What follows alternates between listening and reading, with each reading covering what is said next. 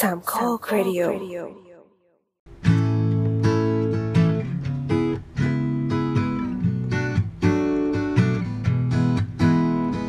ก๊อกก๊อกก๊อกเปิดประตูเปิดออกดูเจอเจ้าหนี้ทวงตังค์มีไรหนุกหนุกมาปลุกให้คุณฟัง ไม่ต้องเสียตังค์ไม่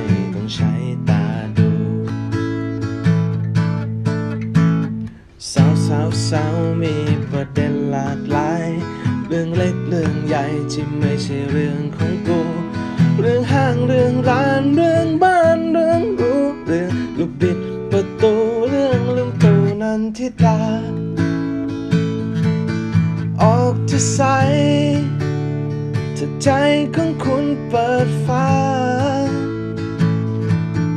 อาจมีพลัง ใจ ฝากกดไลค์แชร์ในเสพรายการ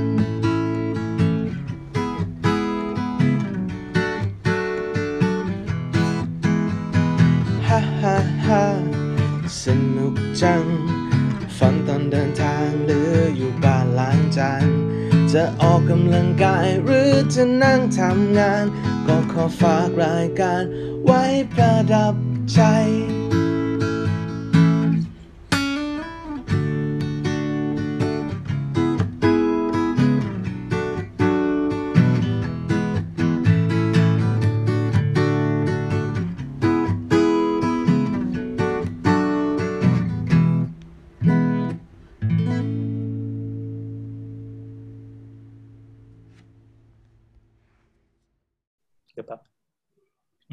สวัสดีครับ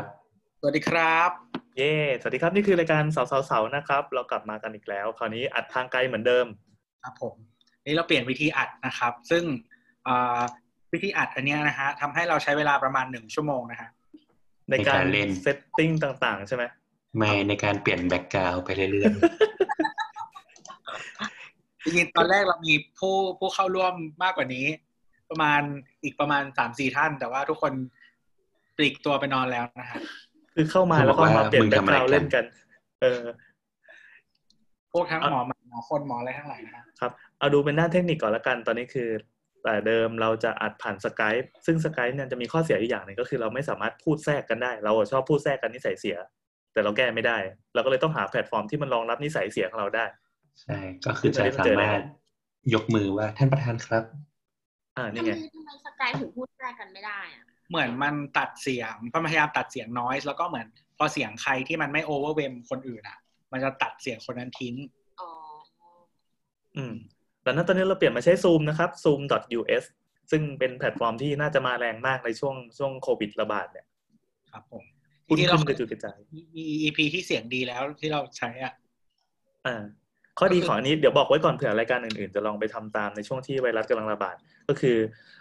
คนที่เป็น host อะมันสามารถกด record ใช่ไหมแล้วลองไปหาในหน้า setting อะมันจะมีแยกเป็นไฟล์เสียงของแต่ละคนเลย คือแยกหนึ่งคนหนึ่ง track แล้วก็มีไฟล์วิดีโอที่รวมรวมกันทุกคนก็เหมือนแบบบันทึกการสนทนา เอาไป up ขึ้น YouTube เลยแล้วก็แล้วแต่ แล้วก็มีไฟล์เสียงอีกตัวหนึ่งที่เป็นไฟล์เสียงรวมสำหรับคนขี้เกียจมานั่งขัดเกลา ซึ่งคิดว่าเราก็อาจจะใช้ไฟล์นั้น เอ้ยแต่เสียงดีเสียงดีอะแล้วข้อดีของมันอย่างมากก็คือมันสามารถคุยแบบเห็นหน้าได้ทุกคนเหมือนกับ Skype อะแต่ว่าเปลี่ยน background เล่นได้เป็นวิดีโอได้เมื่อกี้เราก็เสียเวลาเปลี่ยน background กันนานเป็นชั่วโมงเลยจนแบบแขกเขินก็ไปกันหมดละครับผมก็ขณะนี้นะฮะ background ของพี่แอนนะครับเป็นน้องน้องตู้กระจกนะฮะอะช่างเถอะอะแนะนำตัวก่อนสวัสดีนี่แอนน้ำค่ะไม่คือข้ามไปอะเหรอคนนี้ก่อน แนทค่ะ เฮ้ย เดี๋ยวขอแบบขอซีนตื่นเต้นที่แนทโผล่มาก่อนดิเฮ้ยแนทมาเว้ย โอเค พอเป็นพิธี อ่า แล้วก็คนถัดไปอะน้ำค่ะ ตัวครับโบทครับครับ ก็ตอนนี้เราอยู่กันครบทีม ก็มีพี่โอนะครับ ที่ดมฝุ่นอยู่เชียงใหม่ก็ตัดพี่โอไปหนึ่งราย แล้วก็มีนัตเต้มาปรากฏตัวในรายการด้วย เพราะว่าคราวนี้เหมือนเราไปอ่านกันที่นัตเต้แล้วก็นอกนั้นก็จะกระจายกัน ครับผมก็คือตอนนี้ตัวกับน้ำอยู่ที่อยู่ที่เดียวกับแนทนะฮะพร้อมอาหารนะครับ ซึ่งหมดแล้ว ซึ่งหมดแล้วครับเราลองกันจนหมดอาหารแล้ว ใช่ซึ่งเรากินด้วยเงินกองกลาง แต่ว่ากินแค่สามคน กินผ่านจอให้ดูด้วยอะเคี้ยวจับจับจับจับอืจับมใช่ผ่านระบบ HD เดี๋ยวเผือกทอดเสียงกรวบ โอเค เพื่อไม่ให้เป็นการเปลืองเน็ตนะครับ เพราะเน็ตของคอนโดแนทกากเหลือเกิน ก็เลยต้องใช้โทรศัพท์ตัวไง ก็วันนี้วันที่ 18 มีนา2563 นะครับ เราอัดกัน EP ที่ 143 ใช่ไหมไม่ได้ครับเออใช่เพื่อครับเพื่อออกอากาศในวันเสาร์ที่จะถึงนี้ อะครับ วันนี้เราเป็น EP ที่เป็นเมน EP เป็น EP หลักนะใช่เรื่องอะไรดีครับเอ่อเรื่องบ้านหรือคอนโด เอางี้เลยนะ บ้านหรือคอนโดนะ เดี๋ยวค่อยไปตั้งเออชื่อใหม่ให้มันดูสละสลวยอีกทีหนึ่งได้ชื่อโคตรแห้งเวลาโบทพูดอะคนมันยังพูดอย่างลังเลอยู่เลยอะ มันยังแบบเอ๊ะชื่อนี้ดีป่าวะเออไม่แห้งก็ได้ บ้านหรือคอนโดเออเนี่ยเหรอภาพด้วยเมื่อกี้มันทำตาเหลือกไม่ใช่แล้วโบทมันเลือกอีรูปเจดีย์ธรรมกายมาแล้วหัวมันอยู่แทนกลมๆตรงกลางอะ สำหรับสำหรับคุณผู้ฟังที่นึกไม่ออกนะครับ ตอนที่เราอัดกันอยู่เนี่ยคือแต่ละคนก็จะแข่งกันเปลี่ยน background ต่างๆนานาใช่ป่ะอย่างของของน้ำเมื่อกี้ก็จะกลายเป็นอะไรนะเป็นเหมือน bath house เออเป็นโรงอาบน้ำของสุลต่านที่แบบน้ำก็จะเดินเข้าไปในอะไรเงี้ย แต่ของโบทมันเป็นเจดีย์ธรรมกายแล้วตัวเองก็เอาหัวไปเป็นไอ้กลมๆอะตรงนั้นตำแหน่งพอดีเป๊ะในหัวนม เอออะทำไมเราถึงเลือกประเด็นนี้มาคุยครับ มันมีอะไรน่าสนใจ ก็คือเราเราไปเจอแบบเซเลบคนหนึ่งนะครับ ที่เขาเหมือนแบบพยายามสร้าง voice ในโลกออนไลน์นะฮะเฮ้ยมันมีคนแบบนี้ด้วยเหรอวะเออมีมีมีไม่คือคือเขาบอกว่าเขาอยากแบบ improve ตัวเองในการแบบว่าสร้าง conversation กับคนเสร็จแล้วเขาก็อยากจะให้ความรู้กับคนอื่นในสิ่งที่เขาได้รับรู้มาด้วย โอ้โห มีท่าทีสั่งสอนอะเขาพูดถึงไม่รู้จะเสริมอะไรเลยอะพี่ ก็เขาเทศไงอ๋อเป็นอาโอชีพเคครับ คนนั้นก็คือโบอสนั่นเองครับทำไมโบอสไปทำอะไรมาในโลกออนไลน์ อ๋อ ไม่เหมือนตอนแรกๆอะไม่มีอะไร คือตอนแรกๆ เราไปอ่านบทความของ ไม่ใช่บทความเป็นเหมือนทวีตของแบบซีอของแบบ developer เจ้าหนึ่งอะเขาก็บอกว่าแบบพวกบ้านและคอนโดมันก็ยังขายได้เรื่อยๆ นะ อะไรเงี้ย ในไทยปะในไทยในไทย เขาบอกว่าอ่าโครงการนี้ก็โซเอาโครงการนี้ก็โซเอาอะไรเงี้ย เอ๊ะก็เลยเหม็นคิดขึ้นว่ามาปะไม่ใช่ไม่ใช่ ก็เลยคิดว่า เฮ้ยถ้าแบบมันขายดีขนาดเนี้ยตัวเขาขายหมดไปเจ็ดโครงการใช่ไหมโอ้เออเออใช่เขาเพิ่งเขาเพิ่งแบบทวีตว่าเขาขายหมดไปเจ็ดโครงการ เออ เราก็เลยแบบแล้วแล้วแบบในที่เขาทวีตอะมันก็มีทั้งแบบบ้านและคอนโดอะก็เลยคิดในใจว่า เอ๊ะ ถ้าเป็นบ้านและคอนโดอะบ้านหรือคอนโดอะเราจะเลือกซื้ออะไรวะอะไรเงี้ยก็ก็เลย แต่ก็เราก็คิดแบบคิดคร่าวๆว่า เอ้ยเราอะสมมติถ้าเราเป็นคนจะซื้อใหม่อะคือตอนนี้เรามีคอนโด แต่เราอะถ้าเราแบบตัดสินใจใหม่อะเราก็อาจจะอยากได้บ้านก็ได้อะไรเงี้ยเออเราก็เลยลองทำโพลดูอืมครับซึ่งโพลดูสิครับเอ่อเป็นคนเหงามากเลยอะคิดอะไรมาสักอย่างหนึ่งแล้วก็แบบทำโพลเออเออใช่ใช่คือโพลเนี่ย สุดท้ายแบบในในหนึ่งวันน่ะมีคนตอบ มีคนโหวตประมาณสองร้อยกว่าคนเฮ้ยซึ่งคนโหวตบ้านที่ประมาณหกสิบแปดเปอร์เซ็นว่าฉันอยากได้ซื้อบ้านอะไรเงี้ย เออ ซึ่งซึ่งก่อนก่อนจะไปถึงอ่านอ่านความเห็นเนี่ยอย่างอย่างตัวแนทน้ำหรือหรือพี่แอนน่ะตอนตอนที่จะเออเข้าใจว่าตัวก็ซื้อคอนโดใช่ไหมพี่แอนก็ซื้อมีทั้งบ้านและคอนโด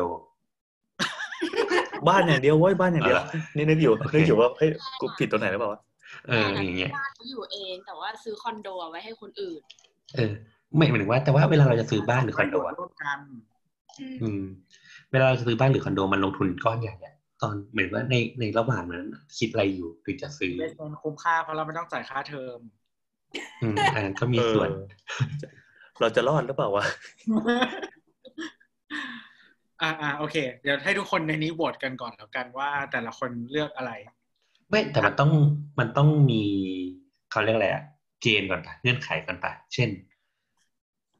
สมมติเช่เป็นนปัอะไรจอะจุบันง่ายอะปัจจุบันง่ายแต่ก่อนอื่นเลยนะ ขอให้ตัวอ่านคำถามของโพลโบสก่อนๆไม่เราเราเราไม่ได้เราไม่ได้เป็นคำถามเว้ยเราเป็นแบบเหมือนบทๆของตัวเองต่อให้อ่านก่อนแล้วให้คนฟังเขาจัด เดี๋ยวอ่าโอเค เรากดมิวนี่เราเป็นโฮสต์เราสามารถมิวเสียงโบสได้อะเชิญครับ แล้วคือมันตั้งชื่อที่ display ได้ พี่แอนก็ตั้งชื่อโบทว่ามังอะเชิญครับเชิญครับ อ่านคำถามของมาร์กไปครับผมทำไมคนถึงมุ่งหวังการซื้อบ้านมากกว่าการซื้อคอนโดอะคำถามไม่ชี้นำในสมมุติฐานของเรา เรามองว่าบ้านมันมาพร้อม asset อีกแบบหนึ่ง คือการซื้อขาดพร้อมที่ดิน ซึ่งในสังคมที่รัฐไม่ได้มอบ social safety net ให้อย่างเพียงพอความโอ้ต้องภาการษาวิชาการ asset อย่างน้อยในรูปแบบที่ดี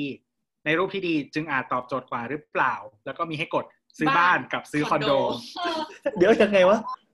คือแคปชั่นตัวเนี้ยมันมันมีความ bias มาตั้งแต่แรกแล้ว แล้วก็ไม่มีคำถามด้วย ใช่ แล้วซึ่งพอยิ่งพูดมาว่ามันยกมืออยู่ เราไม่ unmute มัน เรา unmute แล้ว เฮ้ยอันมิวได้อันมิวเองได้ด้วยเหรอ กดมิวมันใหม่อีกทีหนึ่งอะอะอะอะเราเมาส์ไปก่อน คือคำถามอะมันคำถามว่าที่คนน่ะชอบซื้อบ้านมากกว่า เป็นเพราะรัฐบาลหรือเปล่าคำถามมันควรจะเป็นว่าใช่เป็นเพราะรัฐบาลหรือว่าไม่ใช่ไม่ใช่เพราะรัฐบาลคำถามไม่เกี่ยวถามว่า ซื้อบ้านหรือซื้อคอนโด ไม่ไม่ไม่ไม่แค่ช้อยขอปฏิเสธคือคืออย่างนี้คือเราอะเหมือนเอาเราประท้วงครับท่านประธานขอประท้วงครับท่านประธาน คือเหมือนเหมือนเราอ่านแล้วเราก็คิดอะไรได้เว้ยแต่เราก็รู้สึกว่าเราไม่อยากให้ทวีตนี้เสียภาพก็เลยกดบวกเออช้อยแล้วก็กดไปเลย ใช่ใช่ใช่เออจริงจริงนั่นแหละจครัริบงก็ประมาณคือไม่ว่าเหมือนเหมือนบอสพอทวีตช็อตขึ้นมาปั๊บแล้วก็นึกขึ้นมาได้เฮ้ยอยากฟังเสียงประชาชนว่าเห็นด้วยกับเราหรือเปล่า ก็เลยมีคำโพลสองตัวเลือกนะครับ ก็คือบ้านกับคอนโด ไม่ไม่เหมือนเหมือนเรารู้สึกว่า เอ้ยไอสิ่งสมมติฐานเนี่ยมันมันเราคิดเป็นคนเดียวหรือเปล่าวะอืม ก็เลยทิ้งทิ้งทิ้งไว้ให้ให้โหวตช่วยทำให้ argument นี้มันแข็งแรง อยากให้ทวิตนี้ไปโผล่ในวงการวิชาการใดๆนะเขาจะด่าเอามันไม่ใช่วิชาการมันมันเป็นงานสมมติฐานหมดเลยอะมันไม่มีมันไม่มีหลักฐานไม่รไม่องรับวิธีการสื่อสารมันไม่เข้าใจอันแน่นอนพอพอโพลมาเป็นอย่างนี้ปั๊บผลโพลมันเลยออกมาเป็นยังไงครับ ก็เป็นหกสิบแปดจุดแปดเปอร์เซ็นซื้อบ้าน แล้วก็สามสิบเอ็ดจุดสองเปอร์เซ็นซื้อคอนโด แต่คราวเนี้ยมันก็จะมีหลาย ๆ ความเห็นที่น่าสนใจครับผมเช่น ตอนแรกมันมีคนโหวตประมาณร้อยคนมั้ง เราก็เลยเอาแอคข่าวสาวไปรีทวีต แล้วก็มีคนมาคุยด้วยเต็มเลย อ๋ออะอืมมีมีอันไหนน่าสนใจไหม เช่นเช่นเขาบอกเช่นเนี่ย มีคนหนึ่งที่ซื้อคอนโดไว้เยอะนะครับ อ๋อ แล้วก็อีกคนนึงก็บอกว่าใครครับรวยขนาดนั้น ก็เลยบอกว่าเขาลงทุนในน้องๆส่วนคอนโดเก็บไว้ขายในอนาคตครับรายการเราไม่จะเป็นรายการสร้างสรรค์สังคมได้ยังไงวะ เอาเอาเอาที่มันเป็นที่มันเป็นความเห็นจริงอ่าสาระสาระมาๆเช่น อะ คุณเลสอิสบอลครับ เขาก็บอกว่า เอ่อค่านิยมหรือเปล่าที่ทำให้คนนะเลือกซื้อบ้านมากกว่าคอนโด หมายถึงว่าของคนแต่ละที่ไม่เหมือนกันอะไรเงี้ยอืม เขาก็บอกว่าแฟนกับเขาอะแฟนเขากับเขาอะก็คิดไม่เหมือนกันอืมคือแฟนเขาบอกว่า แฟนเขาอยากซื้อบ้าน เออ เพราะว่าอย่างน้อยมันก็มีที่ไปทำอะไรบ้างอะไรเงี้ยแต่คอนโดอะแต่แต่ตัวของเขาอะมองว่าเขาจะซื้อคอนโดเพราะเขารู้สึกว่ามันดูแลง่ายแล้วก็เดินทางสะดวกอืมเออ แต่ว่าเขาก็บอกเขาก็แบบบอกว่า แต่จริง ๆ เพราะว่าเขารู้สึกอยากซื้อคอนโด เพราะว่าเขามีบ้านในกทมอยู่แล้วคอนโดเหมือนเป็นแบบบ้านหลังที่สองมากกว่าอืม เออประมาณนี้แล้วก็มีอืมคุณอยากตั้งแอคทวิตเตอร์คูลๆเหมือนคนอื่นบ้าง เขาก็บอกว่าเขาเป็นคน Gen Y ที่มีแบบความฝันจะซื้อบ้านอะไรเงี้ยเพอเขารู้สึกว่าบ้านมันตอบโจทย์กิจกรรมบางอย่างในชีวิตมากกว่าเขาแบบหรืออยากทำอาหารอยากเลี้ยงแมวอะไรเงี้ยอืมเออ ซื้อบ้านมันก็จะมีที่ไปทำทำนี่อะไรเงี้ยอืมแต่เขาก็บอกว่าแต่สุดท้ายก็ยังต้องทำงานงกๆ เขาก็เลยซื้อเลือกซื้อคอนโด เพราะว่ามันยืดหยุ่นกว่า ยืดหยุ่นกว่า อืม อาจจะยืดหยุ่นในการเขาเรียกอะไรเปลี่ยนมืออะเปลี่ยนมือ การเทิร์นอืมแอสเซทให้มันกลายเป็นเงิน อืมเอ่อในทางกลับกันจะมีคุณกิ้งก่าทาสแมว อ่า กิ้งก่าทับแมวนะครับ เขาบอกว่าคนรอบตัวเขาอะมองถึงกรรมสิทธิ์ในที่ดิน หมายถึงว่าซื้อบ้านมันจะได้กรรมสิทธิ์ใช่ไหมในที่ดินอะไรเงี้ย โดยที่คนจะไม่แคร์เลยว่าเป็นบ้านเก่าหรือบ้านใหม่แต่แต่เขาจะดูที่ทำเลและที่ดินเป็นหลัก พี่แอนเออติดโควิดแล้วเหรอลาก่อนหืมเออไอไอไอเฉยๆเว้ยเออแห้งด้วยปะอืมเย็อืนมน้ำเลยอะอืมน้ำไอ้นี่หรือเปล่า น้ำส้มสายชูหรือเปล่า ต่อเลยเร็วมันกำลังสาอ๋ระออ๋อโอเค แล้วเขาก็บอกว่าจะซื้อคอนโดก็ต่อเมื่อมีบ้านและที่ดินเป็นหลักก่อน คือหมายความว่าซึ่งส่วนใหญ่คอนโดมันจะไม่ใช่บ้านหลังแรกคือเราซื้อคอนโดเราก็ได้ที่ดินอยู่แล้วไม่ใช่เหรอคือคือคืออย่างนี้เขาส่วนเท่าที่แบบอ่านส่วนมาก คือเขาจะมองว่าเขาซื้อคอนโดเพราะเขาไม่มีทางเลือกบางอย่างแต่คนที่เลือกซื้อซื้อคอนโดเป็นช้อยส์แรกอะคือคนที่มีบ้านอยู่แล้วอืมแล้วคือบ้านที่เขาต้องการที่ดินนี่มีใครเคยบูลโดสบ้านแล้วก็ที่ไปทำอย่างอื่นปะไม่ไม่ไม่น่ามีมั้งนอกจากจะรวยจัดจัด บูโดสบ้านก็คือหมายถึงว่า ทุบบ้านทิ้งแม่งหมดเลยแล้วทำอย่างอื่นใช่ไหมเออคือคือคือหมายถึงว่า คือที่เราหมายถึงว่าบ้านมันจะมีแบบสร้างเองถูกไหมมันจะมีออปชั่นในการสร้างเอง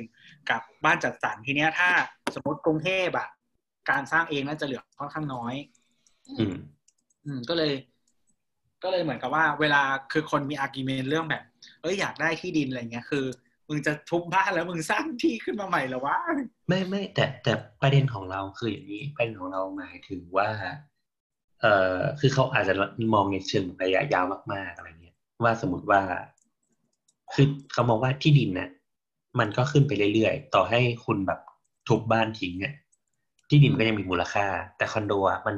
มันมีอายุที่จำกัดของของสถาปัตยกรรมไงอืมของตัวอาคาร ดังนั้นพอมันหมดแล้ว มันก็จะได้รีเทิร์นมาเป็นอย่างอื่น อาจจะเป็นเงินชดเชยนิดๆหน่อยๆอะไรอย่างเงี้ยแต่อายุก็ไม่ต่ำกว่าแบบร้อยปีป่ะ ไม่คอนโดอยู่ประมาณหกสิบถึงเจ็ดสิบปีอืมตายไปแล้วก็ช่างผมไม่หมดแต่ว่าตำแหน่งหรือว่าที่ดินที่มันตั้งคอนโดเดี๋ยวนี้มันก็เป็นที่ดินราคาสูงแพงมากเออสูงมากๆด้วยนะเออแล้วก็มีแนวโน้มที่จะขึ้นไปอีก อืม ใช่ก็คือคน มันก็จะรู้สึกว่ามองกันคนละมุมอะคือคือถ้าแบบถ้าเกิดเราลองสรุปจากข้อความทั้งหมดอะก็เราก็ยังมองว่าจริง ๆ แล้วอะคนก็ยังมองว่าบ้านอะเป็นการเขาเรียกอะไรอะเป็นเป็นชิ้นเป็นอันอะได้อะไรที่เป็นชิ้นเป็นอันอะเราที่ที่เราลองอ่านอ่านๆดู เรารู้สึกว่าเหมือนบ้านอะทุกคนยังมองว่าบ้านมันเป็นเหมือน ultimate goal เว้ยแต่ว่าคอนโดมคือ compromise หมายถึงว่ามันเอคืออการ มันยืดหยุ่นได้กว่าการใช้ชีวิตอะไรประมาณเนี้ย อืมอืมความรู้สึกของคนที่ตอบนะ อืมอืมก็ด้วยแหละ ซึ่งซึ่งสุดท้ายอะเราก็รู้สึกว่ามันอาจจะทำให้สมมติฐานของเรามันแข็งขึ้นหรือเปล่าว่า ที่คนเลือกซื้อสิ่งเนี้ยเพราะว่า เขารู้สึกว่าเขาไม่ปลอดภัยในแง่ของทรัพย์สินบางอย่างอืม ก็อาจจะเป็นไปได้ แต่ไม่แต่ในขณะเดียวกันเหมือน เราก็รู้สึก อันนี้ความรู้สึกของเราเองว่า เหมือนสังคมเรามันยังไม่เขาเรียกว่าอะไรอะ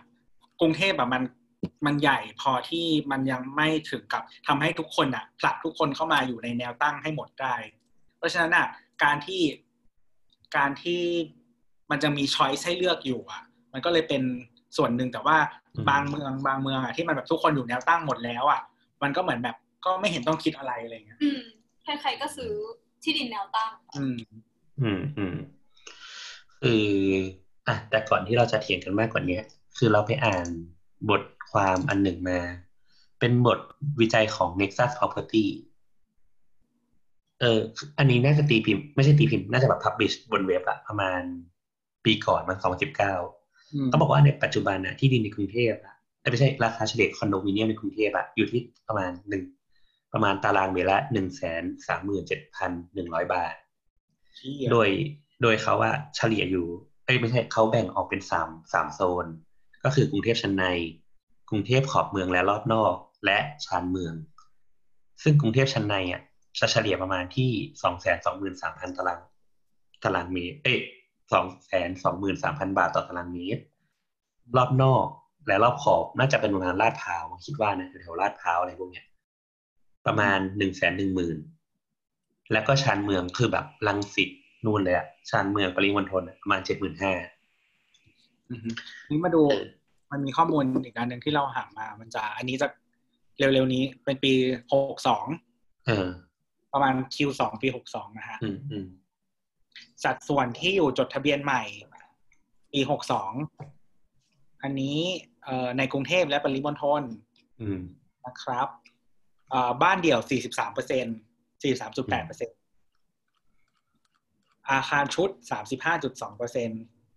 ทาวน์เฮาส์อืสิมบห้าจุดสามบ้านแฝดสามแล้วก็อาคารพาณิชย์สองจุดแปดอื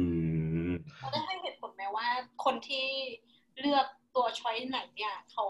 ต้องการคือเดี๋ยวเดี๋ยวเดี๋ยวจะมีเหตุผลให้แต่ว่าเดี๋ยวขอต่ออีกนิดนึงจริง ๆ เราหามาเนี่ย ข้อมูลตรงกันนิดนึงเออ โอเคเขาก็บอกว่าในระหว่างแบบปีที่ผ่านมาเนี่ย ตัวเลขหลักๆของ ของเขาเรียกอะไรอะของเจ้าของคอนโดอะระหว่างปีห้าแปดถึงหกหนึ่งเนี่ยจะมีอัตราอัตราส่วนคนไทยอะประมาณแปดสิบเปอร์เซ็นแล้วก็มีต่างชาติประมาณสามสิบเปอร์เซ็นเอ้ยยี่สิบเปอร์เซ็นเออแต่ว่าแล้วก็คนไทยอะส่วนมากก็คือ ซื้อไว้เพื่อการอยู่อาศัยส่วนต่างชาติอะคือ แบบซื้อไว้เพื่อลงทุนเป็นหลัก คือ หรือว่ามองว่าเป็นแบบบ้านหลังที่สองเนี่ยอืมเออ ซึ่งเขาก็บอกว่าจริง ๆ แล้วก็คือ เพราะว่าที่ตัวเลขของต่างชาติมันมากขึ้นประมาณหนึ่งอะเพราะว่าหนึ่งคือคนไทยอะซื้อน้อยลง เพราะว่ามันมีแบบเรื่องของ political crisis บางอย่างอะคนรู้สึกว่าไม่ไม่มั่นใจในการลงทุนอืมดังนั้นน่ะตัว developer เองอะก็เลยไปมองตลาดต่างชาติ เป็นส่วนแบ่งประมาณหนึ่งเออคราวเนี้ยเขาก็บอกว่า ในมันจะมีการเปรียบเทียบของการกระจายตัวของของพื้นที่คอนโดอะแปลว่าเขาบอกว่าในในระหว่างปีห้าสี่ถึงหกหนึ่งเนี่ยคอนโดมันกระจายออกไปแบบรอบนอกเยอะมาก ปัญหาเหตุผลก็คือรายงานเขาเรียกว่าเหตุผลก็คือแบบพื้นที่ในเมืองอะมันราคามันสูงขึ้นแบบเยอะมากอืมๆดังนั้นเนี่ยมันก็เลยต้องออกไปข้างนอกเพราะอันนี้ประกอบอันนี้ข้อมูลของเราทั้งหมดมาจากอ่า ธนาคารอาคารสงเคราะห์นะครับ อืมอืมโซนที่มีการเปิดขายทำเลที่มีการเปิดขายมากที่สุดของคอนโดนะฮะในไตรมาสสองในครึ่งแรกของปีหกสองธนบุรีเพชรเกษมปะธนบุรีคลองสานบางกอกน้อยบางกอกเออใหญ่บางพลัดนะฮะแล้วก็อันดับสองนะครับห้วยขวางจะดูจากแดงจริงเหรอเออเออเออเออเออเอออันนี้คือจำนวนจำนวนจะเป็นยูนิตนะ อืมอือฮึ ก็แล้วก็อันดับสามพระโขนงบางนาสวนหลวงประเวศอืมอันดับสี่คลองสามวามีนบุรีหนองจอกลาดกระบัง อันดับห้าสุอืขุมมอืมของของเราอะ มันมันเป็นเปรียบเทียบไว้ว่าคอนโดคอนโดมันกระจาย แล้วก็มันเพิ่มขึ้นอย่างแบบอย่างอย่างเยอะเลยอะคือเขาบอกว่าธนบุรีเพชรเกษมเนี่ยระหว่างปีห้าสี่ถึงหกหนึ่งเนี่ยเพิ่มขึ้นห้าหมื่นสามพันยูนิต ส่วนงามวงวานตีวานนท์อะเพิ่มขึ้นห้าหมื่นหกพันยูนิต คือของเราข้อมูลมันเป็นแค่ของครึ่งแรกปีหกสองเท่านั้น อืมเออซึ่งซึ่ซึ่งงซึ่งจะบอกว่า ไอ้ก้อนใหญ่สุดอะห้าพันสี่ร้อย unit อะของธนบุรีคลองสานเนี่ย มูลค่าหมื่นแปดพันล้าน อืมในขณะเดียวกันที่สุขุมวิทนะฮะอันดับห้ามีเปิดขายแค่พันเก้าร้อย unit มูลค่าหนึ่งหมื่นหกพันหกร้อยล้าน อันนี้ก็คือบอกถึงว่าโครงการแต่ละโครงการของ สุขุมวิทเนี่ยต้องราคาแพงมาก ใช่ก็คือใช่ seg ของสุขุมวิทเนี่ยราคาเอ่อ segment ที่ popular คือเจ็ดจุดห้าถึงสิบล้านบาทและสิบล้านบาทขึ้นไปอ่าใช่คราวคราวเนี่ยที่ป๊อปปูล่าคือขคราวนี้องสุขุมวิทอะคือสามล้านถึงห้าล้าน อืม โอเคคราวเนี่ยจริง ๆ ในบทความที่เราอ่านนะมันแบ่ง มันแบ่ง segment มันแบ่งเขาเรียกอะไร segment เนาะของคอนโดออกเป็นห้ากลุ่มอืม ส่วนแรกก็กลุ่มแรกก็คือ city condo จะมีราคาน้อยกว่า 2.5 ล้าน เหมาะกับคนที่มีเงินเดือนประมาณ 19.5 ถึง 39k ก็คือเท่าไหร่วะ19,500 บาท ถึง 39,000ต่อมาคือคอนโดระดับกลางราคา 2.5 ล้านถึง 6 ล้าน เหมาะกับคนที่เงินเดือน 30 31.5 ถึง 65k ต่อมาคือระดับ high-end เอ่อคอนโดประมาณหกถึงสิบห้าล้าน เหมาะกับคนที่เงินเดือนที่สี่สิบห้าจุดห้าถึงแปดสิบเจ็ด K แล้วก็ luxury สิบห้าถึงสามสิบล้าน แล้วก็ super luxuryมากกว่ายี่สิบล้านเดี๋ยวเดี๋ยวเดี๋ยวเดี๋ยวคอนโดเจ็ดล้านนี่คนเงินเดือนเท่าไหร่นะ คอนโดหกถึงสิบห้าล้านสี่สิบห้าจุดห้าถึงแปดสิบเจ็ดเดี๋ยวเงินเดือนแค่นั้นมึงผ่อนคอนโดแพงขนาดนี้เหรอ นั่นดิไม่รู้ว่ามันอาจจะแค่อาจจะต่ำที่สุดหรือเปล่าหกล้าน พอปะวะ เดี๋ยวที่ยอมให้มีการผ่อนจ่ายมันมันต้องแบบยอดกู้แบบไอ้นี่มากเลยนะ ไม่ต้องใช้ชีวิตที่อะไรเลยผ่อนให้เออ ไม่แน่ใจอันนี้คือเป็นข้อข้อมูลของ Nexus Property อะนะอือฮึเออ นั่นแหละเขาก็แบ่งกันคราวเนี้ยพอมาดูอีกอันหนึ่งเขาก็บอกว่า มันมีกลุ่มคนที่ต้องการซื้ออสังหาริมทรัพย์ในปัจจุบันในกรุงเทพอะโดยเฉพาะในกรทมนะ เขาบอกว่า Gen Y อะเยอะที่สุดคือประมาณ26เปอร์เซ็นแล้วก็ต่อมาคือ Gen X ประมาณ25เปอร์เซ็นอืมอืมซึ่งถ้าเกิดไปไล่ดูคน Gen Y จะเงินเดือนประมาณเท่าไหร่อะเฉลี่ยเราเจนวายคือรุ่นเรานะเจนว่าไม่แต่ถ้าโดยทั่วโดยทั่วไปเฉลี่ย อย่างอย่างตัวอย่างแนทอะไรก็เติบโตโตขึ้นมาหน่อยแล้วปะหมายถึงว่าเงินเดือนมันก็เยอะ ขึ้นมาหน่อยแล้วปะเราเรากับตัวคนละเจนปะเฮ้ยแนทก็ Gen Y ปะเหมือนเราแม่น่าจะเจนวายเพราะเราน่าจะเป็นตายของเจนวายอ๋ออะแล้วพี่แก๊งอะ ก็วายเหรอเจนวายคือหนึ่งเก้าแปดศูนย์ถึงหนึ่งเก้าเก้าสี่อืมละเอียดขนาดนี้เลยเหรอวะเออกว้างอะ อืมส่วนเอพี่อนะครับอยู่ในกลุ่มไหนฮะเบบี้บูมเมอร์ พี่แอนเงียบไปเลยอะพอบอกพี่แอนอ่าจริงๆเป็นไรอะ X เหรอน่าจะเอ็กนี่ไงขหอนึ่งงใครเก้าของเราเหรอเจ็ดเก้าเราเราไม่เอ็กนะ เราวายนะพี่เกิดปีอะไรหนึ่งเก้าหกแปดสองอ่าวายอุ้ยอ่าเห็นวาไหมยมันเหรอวัยต้นๆน่ะก็ไม่ต้นนะ เริ่มมันเริ่มหนึ่งเก้าแปดศูนย์พี่ เออ รอด ส่วนเรากำลังจะ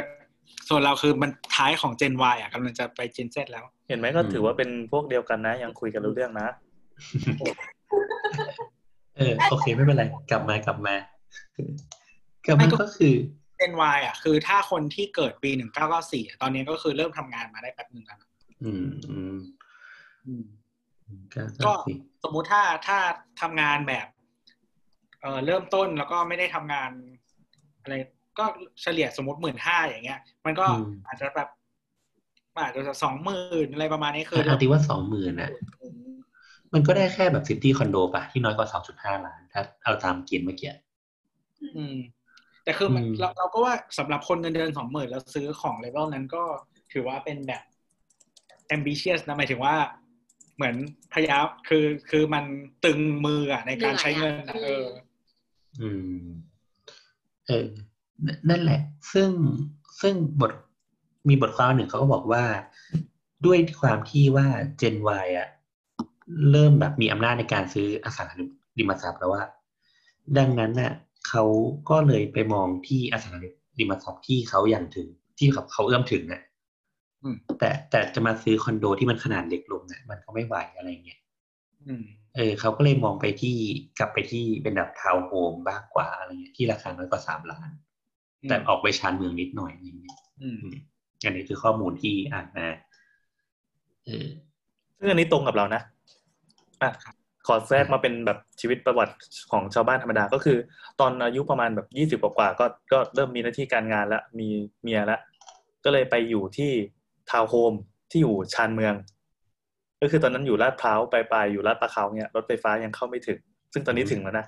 ก็อืมรู้สึกว่าเงิน ที่ประมาณประมาณสามล้านอะ เราพอจ่ายไหวอือฮึเออไม่ก็ตึแบงบหรือว่ามัน double income อืม ก็ไม่ไม่ค่อย double เท่าไหร่อะเอาเป็นว่าก็ก็อยู่ได้อย่างสบายๆ แล้วก็คิดว่าเออคงผ่อนประมาณยี่สิบปีก็แฮปปี้ดีอะไรอย่างเงี้ก็ยคือใช้เงินพี่โบแล้วเงินพี่ก็เปย์กับน้อง ใช่ใช่ใช่ดับเบิลไหมก็ก็ก็เหมือนเราแบกเป็นส่วนใหญ่ อ่า เอออะไรแบบนั้น ก็เจะอย่างนี้ก็คือช่วยๆกันพอพอมีอยู่เป็นสองคนปั๊บแล้วก็ในอนาคตอาจจะสร้างครอบครอบมีมีลูกมีเต้าอะไรเงี้ยก็จ่ายไหว แล้วก็มีรถด้วยพอมีรถก็อยากจะคือมองเผื่ออนาคตอะมองว่าสุดท้ายเราก็อาจจะมีลูก แล้วก็ทำงานทำการไอ้ธุรกิจอ๋อใช่ใช่ใช่สิ่งที่แตกต่างจากคนเมืองส่วนใหญ่ก็คือเราเราเป็นคนที่ทำกิจการที่จะเป็นจะต้องมีการเอาของเอาอะไรมาลงเออขายเสื้อสกรีนเสื้ออะไรเงี้ย อืม มันก็จะไม่เข้าเกณฑ์กลางสัทีเดียว แต่ว่าก็ตามตามตามข้อมูลที่โบ๊ทบอกเลยว่า เออเริ่มรู้สึกว่าทำงานได้สักพักหนึ่งจ่ายไหว อือฮึแต่ไม่อยากอยู่ห้องเล็ก อืม เอออะเพราะเพราะจริง ๆ พอพี่แอนเมนถึงคำว่าห้องเล็กเนี่ย จริง ๆ มันมีสถิตินะครับเขาบอกว่าในระหว่างเอ่ออันนี้เป็นข้อมูลปีหกหนึ่งเนาะก็คือประมาณห้าหนึ่งถึงถึงหกห้าหนึ่งหกหนึ่งอะเขาบอกว่าขนาดคอนโดอะ ไม่ใช่ ไม่ใช่ห้าหนึ่งเป็นสี่แปดสี่แปดถึงหกหนึ่งคอนโดมันแบบเล็กลงเยอะมากๆ ขนาดมันอะรวมถึงลักษณะของไทป์ห้องอะประเภทของห้องอะก็เปลี่ยนแปลงไปเยอะมาก คือเขาบอกว่าในระหว่างปีสองห้าสี่แปดถึงสองห้าห้าหนึ่งอะห้องแบบวันเบดรูมอะในหนึ่งคอนโดอะมีอัตราส่วนอยู่ที่ประมาณสามสิบเปอร์เซ็นตแต่พอปีห้าสองถึงห้าเจ็ดอะเพิ่มขึ้นเป็นครึ่งต่อครึ่ง และและคอนโดในสมัยใหม่อะ ปีห้าแปดถึงหกหนึ่งอะขนาดวันเบดรูมอะคือแปดสิบเปอร์เซ็นของคอนโดเออหมายความว่ายิ่งยิ่งคอนโดใหม่ๆ ก็จะยิ่งห้องนอนเหลือแค่ห้องเดียวเนี่ยนะใช่ใช่ก็คือทั้งแต่เดิมแต่เดิมความต้องการมันใหญ่กว่านี้ แต่เดิมแต่เดิมคือ two bedroom ที่เป็นอัตราส่วน คืออย่าง 4 8ถึง5 1อะคอนโดนิยมออกมาในรูปแบบของ two bedroom อ่าประมาณ 70เปอร์เซ็นดังนั้นเราก็จะเห็นว่าห้องพวกคอนโดเก่าๆเนี่ยห้องนอนจะมีสองห้องอื มมีห้องน้ำมากกว่าหนึ่งห้องอะไรอย่างนี้ เพราะว่ามันเป็นเหมือน replacement ของบ้านถูกไหมใช่คือคือคือเราเขาเรียกว่า คือเหมือนเหมือนเราเพิ่งซื้อคอนโดในช่วงที่น่าจะตอนเริ่มเราเริ่มทำรายการใหม่อือฮึๆแล้วก็เหมือนกับว่าบางโครงการอะ มีห้อง two bedroom อยู่ประมาณแบบห้าห้องอะไรอย่างเงี้ย จากทั้งหมดแบบสามร้อยยูนิตอะไรเงี้ย อืมอืม เออซึ่งใน location ที่โซนที่เราดูก็คือคอนโดมันก็ราคาตารางเมตรละแสนบวกทั้งหมดไม่ไม่มีไม่มีถูกกว่านี้เลย อืม ก็คือลองกะประเมินก็คือคอนโดตัวก็คือชานเมือง อืม กรุงเทพขอบเมืองใช่ไหมคือโซนที่ดูก็คือมีต้องติดรถคือใครทีเรียก็คือติดรถไฟฟ้าสายสีเขียวเท่านั้นอืมอืมน่าจะราคานี้เพราะว่าจริงๆเราก็ดูอีกโครงการหนึ่ง กัน ซึ่งจะติดกับรถไฟฟ้า MRT ก็ราคาประมาณนี้เหมือนกัน แต่คือถามว่าชานเมืองไหมมันก็ไม่ดูชานเมืองมากนะมันก็โอเคอะมันก็อยู่ใกล้ ๆ ห้างที่ยอดขายเบอร์หนึ่งอะครับเออก็โซนเดียวกันปะวะทุกคนเป็นคนโซนเดียวกันนะฮะในรายการนี้ยกเว้นโบทใช่อะก็คือกำลังกลับมาถามว่าแบบ เออ นั่นแหละหมายถึงว่าในอนาคตแบบความต้องการของที่พักอาศัยมันก็จะเปลี่ยนมือไปเป็นที่พักอาศัยของที่ดินหรือเปล่าแต่ที่ดินมันหมดแล้วไง มันก็ยังแบบ develop เป็นทาวน์โฮมได้อยู่นี่นะคือเออเออเดี๋ยวแชร์อีกอย่างหนึ่งแล้วกัน ก็คือเหมือนเราอะตอนที่เราซื้อซื้อคือเราเราอยู่คอนโดปัจจุบันใช่ไหมแล้วเราซื้อที่ใหม่ใช่ไหมแล้วทีเนี้ยช่วงที่เราซื้ออะก็คือเหมือน ในออฟฟิศอะก็มีคนมีการคุยกันอะไรประมาณนี้ ก็คือมีคนซื้อช่วงเวลาใกล้เคียงกันกับเราอะหลายคน อือฮึอืม แต่ว่าเพื่อนเพื่อนๆเราทุกคนอะซื้อทาวน์โฮมหมดเลยอ๋อเขาเขามีความคิดยังไง ก็คือเหมือนคือเอออะแล้วมีอีกประเด็นหนึ่งที่ที่ที่คิดว่าน่าสนใจก็คือ ทุกคนอะเป็นแบบ first gen Bangkok นึกออกปะอ่าอืมอืมอืมอืมใช่ใช่เออคำว่า first gen Bangkok ก็คือหมายถึงว่า ไม่ได้มีบ้านอยู่ที่นี่ แล้วก็ย้ายเข้ามาอยู่ที่นี่ก็แปลว่าคุณเป็นเจนแรก พ่อแม่คุณไม่ได้มีบ้านให้แค่คุณอยู่ที่นี่ อืม เออ นั่นแหละ แล้วทีนี้ เออเขาก็คือแต่ว่าเนื่องจากโครงการที่เขาซื้ออะ เป็นทาวน์โฮมใช่ไหม มันก็จะอยู่ค่อนข้างไกล อือฮึอืมก็จะมีแบบโลเคชันที่ไม่ได้อยู่ในโซนรถไฟฟ้า ไม่สามารถเดินทางมารถไฟฟ้าได้ด้วยแบบขนส่งสาธารณะแบบไวๆอะไรอย่างเงี้ยเออ ก็คือต้องมีรถถูกไหมก็เออต้องมีรถหรือว่าแบบ มันต้องมีแบบคือมันต้องอาจจะต้องมีการเปลี่ยนโหมดนู่นนี่นั่นเพื่อจะเข้าถึงรถไฟฟ้า เออ ในขณะเดียวกันอย่างโซนที่เราซื้ออะก็คือ มันคือระยะ อย่าเรียกว่าระยะเดินเลยมันคือได้ยินเสียงรถไฟฟ้า มันคือแบบ เดินลงมาปุ๊บถึงเลยอย่างเงี้ยโคตรขิงอะไม่ไม่ไม่คือ คือหมายถึงว่ามันก็คือแลกกันในขณะที่สเปซบ้านเขาแบบมีสองชั้นมีสวน มีอะไรอย่างนี้ใช่ไหมสมมุติว่าแบบมันอาจจะแบบร้อยกว่าตารางเมตรสำหรับทาวน์โฮมอะไรอย่างนี้ใช่ไหมในขณะเดียวกันห้องเรามันแค่แบบสามสิบกว่าตารางเมตรมันได้แค่นี้เนี่ยอืมแต่เราตอนเราก็คิดเหมือนตัวนะ คือเราเป็นคนที่ เราจะไม่ใช้จ่ายกับรถแต่นั้นเราตัดชอยรถออกไป เราเลยจะยึดเส้นเส้น ทาง MRT BTS เนี่ยแหละ แล้วก็ซื้อโดยการแบบ โอเคเรายอมจ่ายราคาสูงกว่าปกติ แล้วก็อยู่ห้องกล่องซึ่งซึ่งกูไม่ได้มีปัญหาเรื่องนี้ไง ตัวคนเดียวอะไรเงี้ยโอเคแล้ว ไม่คิดจะมีผัวเลยเหรอ ก็ก็ก็อันนี้ standard อะไรอย่างเงี้ยมีผัวก็อยู่ห้องตัวเองอะคือกูมีผัวแล้วกูอยู่ห้องตัวเองได้ไหมเดี๋ยวเดี๋ยวเดี๋ยวทำไมพอไม่คิดจะมีผัวแล้วตัวก็หันไปหาแนทนี่แปลว่าอะไร หันไปยิ้มให้แนทว่าให้หัวเราะด้วยกันเฉยๆเขามีแล้วต่อคนนี้ เหมือนแนทพยายามจะเก็บเออกดเกมอะไรสักอย่าง เอ๊ะอะไรว่าใส่ไว้หน้าขอบจอจะเห็นอีกเหรอ ใช้เวลาว่างให้เป็นประโยชน์เออโอเคเออนั่นแหละกบมัมานมันมีจุดที่แรกกันไงแต่คือหมายถึงสำหรับเรา อะ เราก็เราก็คือเราก็คิดว่าเราเราโอเคกับการอยู่ เราชอบในการอยู่ในพื้นที่เมือง แล้วก็แบบมีเสียงรถไฟฟ้าก็ไม่ได้มาย ก็แบบคือคือคอนโดที่เราอยู่ปัจจุบันเนี้ยก็คืออยู่ในระยะเดินของรถไฟฟ้าเหมือนกัน แล้วเราก็วันก่อนไปประชุมแบบประชุมกรรมการคอนโดอะไรเงี้ย แล้วก็มีคนบอกว่าเนี่ย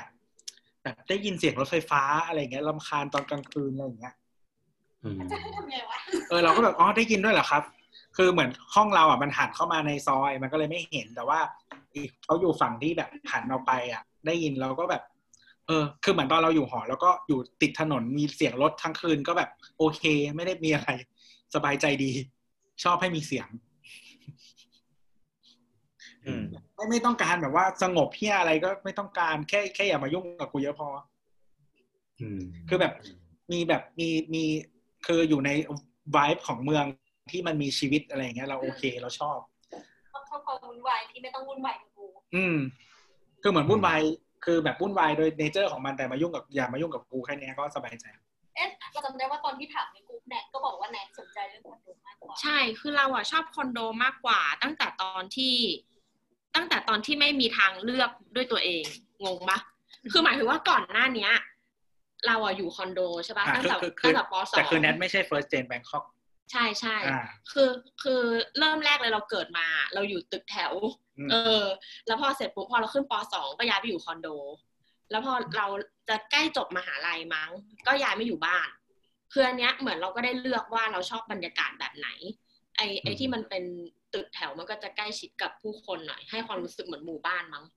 แต่ว่าบ้านที่อยู่ปัจจุบันมันเป็นบ้านเดี่ยวอะไรเงี้ยอืมเออ แล้วพอดูมาทุกอย่างแล้วอะเราชอบคอนโดสุด แต่ก็เข้าใจนะว่ามันมีตัวแปรอื่น ๆ เช่นแบบคอนโดอยู่ในละแวกไหนอะไรอย่างเงี้ย ของอะไรอะไรประมาณเนี้ยกว้างแค่ไหนอะไรเงี้ยเออ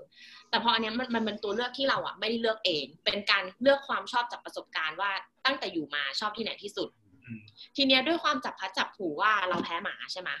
เราก็เลยต้องละเหตุออกจากบ้านมาหาที่อยู่เอง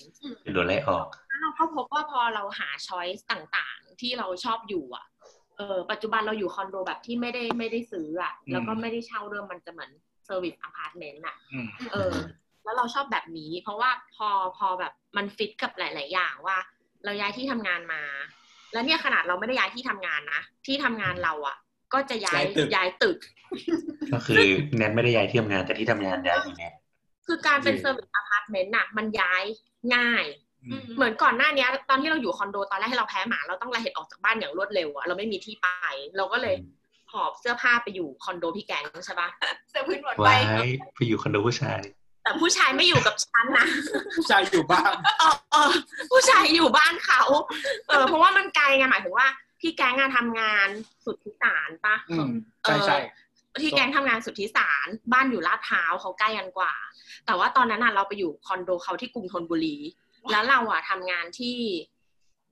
รองเมืองอะอืมคือฟังดูแบบสามารถสามารถขิงได้นะอ๋ออยู่คอนโดแฟน แต่แฟนไม่อยู่แล้วแฟนก็อยู่บ้านมันอะไรเงี้ยอยู่ปล่อยด้คอนโดวยเปล่าๆให้เราอยู่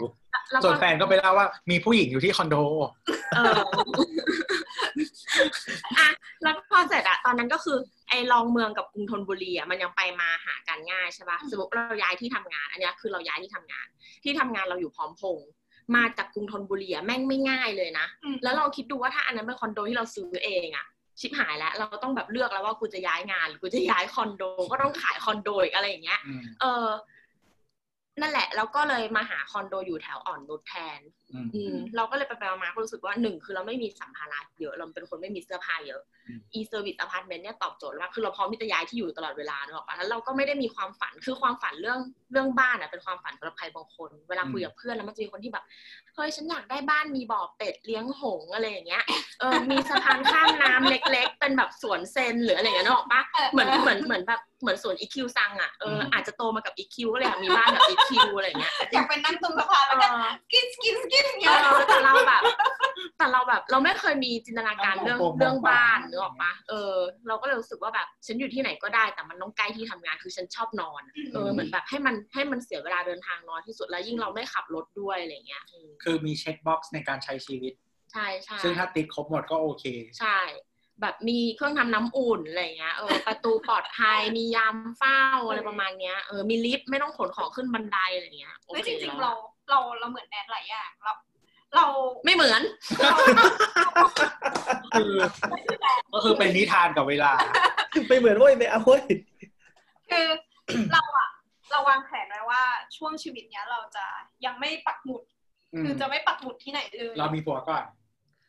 ไม่เราเราไปเยอรมันก่อน ยาวดิแล้วก็คือแบบว่า เรารู้สึกว่าถ้าเกิดเราจะมีตอนนี้คืออยากเก็บเงินก้อนหรือว่าเอาไปลงทุนกับอะไรอย่างเงี้ย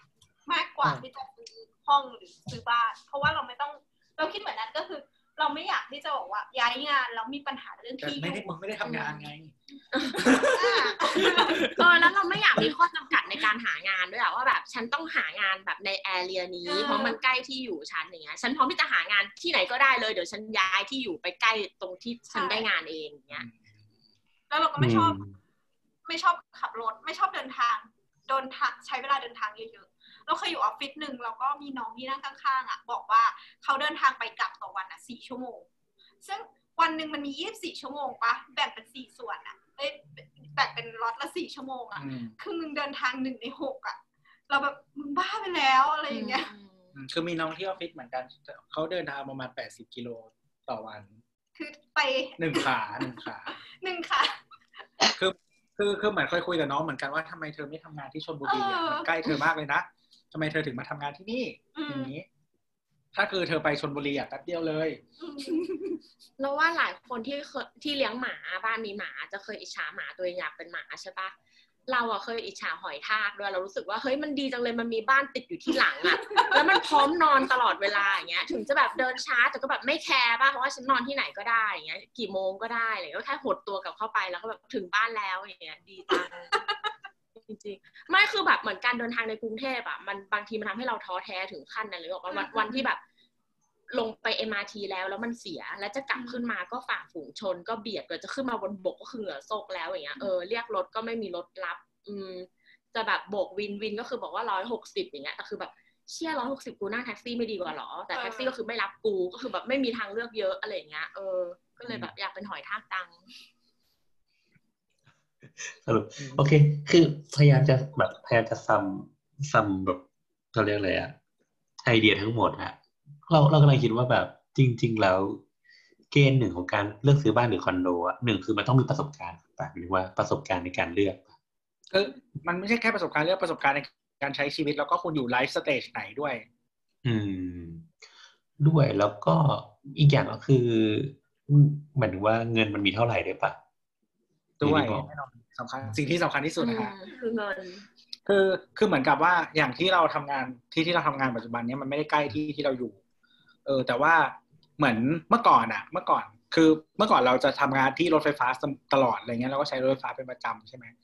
แต่คือสมัยที่ยังไม่มี หน้าบ้านไม่มีรถไฟฟ้าเนี่ย มันจะต้องมีเปลี่ยนโหมดของ transportation เพื่อก่อนจะไปถึงรถไฟฟ้าอืม เออแล้วเมื่อก่อนเราก็ก็นั่งรถเมล์อะไรปกติอะไรอย่างเงี้ยนั่งรถเมล์นั่งมอไซค์อะไรอย่างเงี้ยตอนเรียนก็แบบเออกูนั่งรถเมล์ไปสองชั่วโมงถึงมหาลัย อะไรอย่างเงี้ยไม่ได้อะเออ แล้วพอแต่คือตอนตอนปีสี่แล้วก็เคยเล่าให้ฟังแล้วก็คือ กูเลิกนะนั่งรถเมล์หอกูไม่อยู่ละกูอยู่บ้านนี่แหละ แต่ว่ากูนั่งแท็กซี่ทุกวันที่ไปเรียนเลย เพราะว่ากูคิดแล้วว่าคุ้มกว่าค่าหออืมเพราะว่าอาทิตย์หนึ่งเรียนประมาณสองวันอ๋อนั่งแท็กซี่ไป นั่งแท็กซี่ไปนั่งแท็กซี่กลับ คุ้มกว่าไปอยู่หออีก ก็เลยใช้วิธีนี้นะฮะแต่ก็คือเหมือนแต่ว่าพอพอไปเรื่อยๆอะปัจจุบันเนี้ยก็คือไปทำงานเนี่ย นั่งนั่งนั่งแกร็บเท่านั้นเพราะว่าคันที่ทำงานเอาให้ ไม่ไม่ไม่คือค่ะถ้าถ้าไปออฟออฟฟิศธรรมดาไม่ไม่ได้ออกให้ก็คือจ่ายเอง แต่ว่าแบบรู้สึกว่า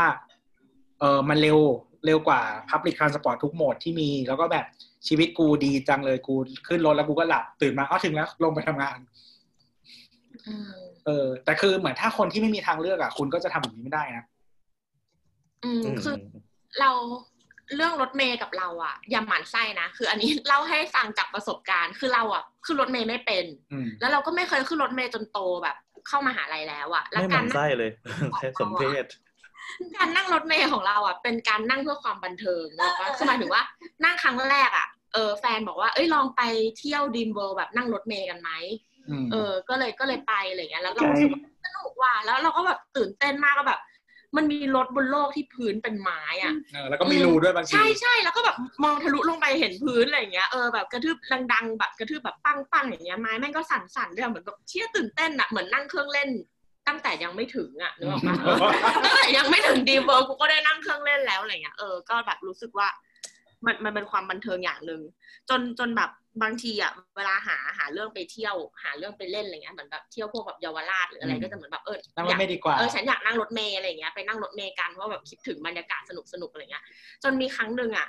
ไปสำเพ็งอืมแล้วก็นั่งรถเมล์กลับบ้าน ที่ลาดพร้าวอ่ารถติดแล้วรถติดแล้วปวดฉี่ คือนรกมากแล้วคือแบบหลังจากนั้นคือแบบกูจะไม่ขึ้นรถเมล์อีกแล้วอะแบบเออแล้วจะลงตรงไหนก็ไม่รู้มันผ่านอะไรก็ไม่รู้ไม่รู้จักนึกออกปะเออด้วยอะไรเงี้ยแล้วแฟนก็แบบฉันก็ไม่รู้ว่ามันแวะตรงไหนได้บ้าง ฉันรู้แต่ว่าเนี่ยเดี๋ยวสายเนี้ยมันไปถึงปลายทางแถวบ้านเธอแน่ๆเลยอะก็คือแบบเป็นความทรมานอะ อืมอืมแต่แต่คือสำหรับเราอะคือเหมือนเมื่อก่อนเรานั่งรถเมล์มาตลอดใช่ไหมแต่คือ พอถึงจุดหนึ่งที่เราเลือกไม่นั่งแล้วอะ เวลากลับไปอะมันลำบากนะเว้ยอืมอืมอืมหมายถึงว่าเราคือสมมติว่าถ้าเราเคยชินกับการใช้ชีวิตอีกแบบหนึ่งอะแล้วเราจะเปลี่ยนกลับไปแบบที่มันลำบากกว่าเดิมอย่างเช่น สมัยก่อนเรานั่งนั่งรถ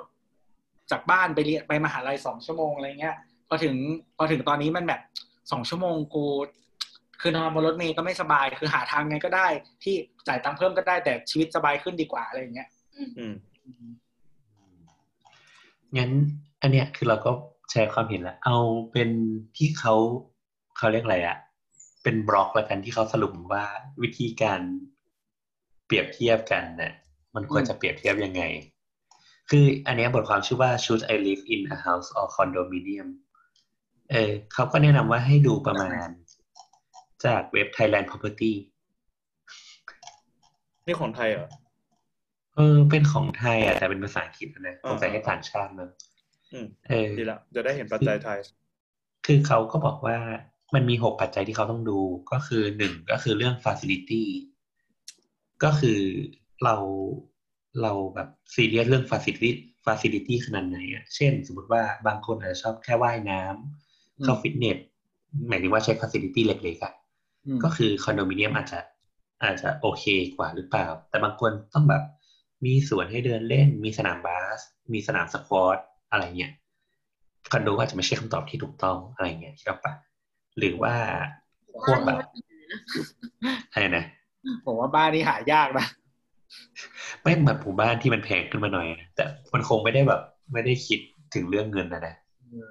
แต่สองบ้านก็คือ ก่อนมีสนามเทนนิสนะ แต่เราว่าในราคาที่เท่ากันอะคอนโดอะจะได้มากกว่าบ้าน facility ใช่ใช่ใช่ในราคาที่เท่ากันนะอืมแต่ถ้าบอกว่าถ้าแพงกว่ามันจะมีอะแพงกว่ามันก็มีทั้งนั้นแหละแบบอืมคอนโดที่แพงกว่าจนมีสระว่ายน้ำเดี่ยวๆของแต่ละคนเลยก็มีนี่อืมคือเอาจริงๆคือถ้าถ้าเป็น upper limit อะมันไม่มี เพราะว่าแบบมึงมีเงินเท่าไหร่อะมึงเสกได้หมด แต่คือคนที่ลำคือคนที่ต้องเลือกเยอะอะคือคนที่ตังค์น้อย ก็อย่างนั้นอยู่แล้วทุนนิยมเนี่ยก็ใช่ไงก็หมายหมายถึงว่า พอเวลาคุณมองอะว่า อะไรที่มันทำให้คุณต้องบีบบังคับ ตัวเลือกของคุณอะ มันคือคุณเงินน้อยแล้วแหละอืมอย่างอย่างคอนโดที่เราอยู่ปัจจุบันน่ะมีฟิตเนสแต่ว่าไม่มีสระว่ายน้ำอ่าอืมโอเคปัจจัยต่อมาก็คืออ่า outside space ก็หมายถึงว่าแบบเออก็เป็นพวกแบบสนามหญ้าพวกไอแบบพวก ลานบาร์บีคิวอะไรเงี้ยอืมเราแบบทำกิจกรรมประมาณนี้หรือเปล่าอะไรเงี้ยออืมหรือว่าเราอยากแค่แบบมีระเบียงเก๋ๆก็พออะไรเงี้ยอืมเออซึ่งจริงๆถ้าเหมือนแต่เดี๋ยวนี้คือหลายๆคอนโดอะถ้าสมมติว่าเขาเรียกว่าอะไร มีอยากมีสวนที่เดินเล่น แต่ไม่อยากดูแลที่อะไรเลย ก็คือไปเดินสวนคอนโดเอาอืมอืมก็เป็นฟ a ซิลิตี้กลางใช่ไหมใช่ใช่เออ นั่นแหละ โอเคปัจจัยต่อมาก็คือเออเรากำลังคิดว่าถ้าส่วนเราต้องเลือกปักหลักจริงๆอะเราก็คงปักให้มันใกล้ BTS อะแล้วถ้าวันไหนอยากไปสวนอะ ก็ไปลงพร้อมพงษ์แล้วก็ไปเดินสวนเองสวนเบนเล่นดีเออดีจะตายใหญ่ด้วย ไม่ต้องดูแลด้วย แต่จริง ๆ อันนี้ก็เป็นเขาเรียกว่าเป็นเทรนด์ใหม่ของคอนโดป่ะที่พยายามจะสร้างพื้นที่สีเขียวสร้างแบบมูลค่าให้มัน ใช่ใช่ส่วนหนึ่งเออนั่นแหละเออ ต่อมาก็คือ ปัจจัยที่สามคือ คุณมีสัตว์เลี้ยงหรือไม่ อืม แล้วว่าอันนี้สำหรับคนรักหมารักแมวน่าจะจำเป็นป่ะแต่อันนี้คอนโดเดี๋ยวนี้ก็ก็เลี้ยงสัตว์ได้แล้วป่ะมันมีบางที่ก็มีกฎว่าคือ อันนี้ อันนี้มันเป็นเพนพอยต์อย่างหนึ่งที่ที่เรารู้สึกว่าเราเขาเรียกว่าอะไร มันมีมันเป็นปัจจัยหนึ่งที่เราอยากไม่อยากซื้อคอนโดอะไรเงี้ย เพราะว่าเราอะอยากเลี้ยงแมว แต่ว่าก็คือที่ซื้อปัจจุบันก็คือแบบ มันเลี้ยงไม่ได้ถูกไหมที่ซื้อใหม่ก็เลี้ยงไม่ได้ก็อืมแต่ก็แบบ มันก็ไม่ได้เป็น point ใหญ่ในชีวิตเราขนาดนั้น เราก็เลยแบบโอเค ช่างมัน แต่คอนโดเราที่เราอยู่ทองหล่อก็คือเลี้ยงได้นะใช่มันมีบางคอนโดที่เลี้ยงได้ถ้า แต่คือจริงๆของค่ายค่ายตัว M อะที่ที่อยู่ทองหล่อเหมือนกันนะก็คือเลี้ยงได้ทุกโครงการเลยอืมเออนั่นแหละแต่เขาจะมีกฎเขาจะมีกฎอย่างเช่นว่าเออน้องหมาน้องแมวต้องตัวขนาดไม่เกินกี่กิโล เวลาพาน้องขึ้นลงอะ ต้องใช้ลิฟต์ขนของเท่านั้น แล้วก็จะมีแบบฟ a ซิลิตี้บางชั้นที่น้องเข้าไม่ได้อย่างพวกสระว่ายน้ำเนี่ยคือห้ามเข้าอืมอืมโอเค ต่อมาก็คือความเป็นส่วนตัว อันนี้ความเป็นส่วนตัวหมายถึงว่า แบบบางคนไม่อยากใช้ลิฟต์ร่วมกับคนอื่นอะไรอย่างเงี้ยใช่ป่ะอย่างแบบขับรถกลับบ้านแล้วก็ isolate ทุกคนไปเลยอะไรอย่างเงี้ยได้ครับถ้าแก้ปัญหาได้ด้วยเงินเช่นกันครับ ต่อมาก็คือเรื่องวิว แบบอย่างเช่นแบบอยู่คอนโดก็อาจจะได้แบบ panoramic cityscape ครับผมอันนี้ก็ต้องแก้ปัญหาด้วยเงินนะครับ เพราะถ้าเงินน้อยก็ซื้อได้ชั้นเตี้ยนะครับ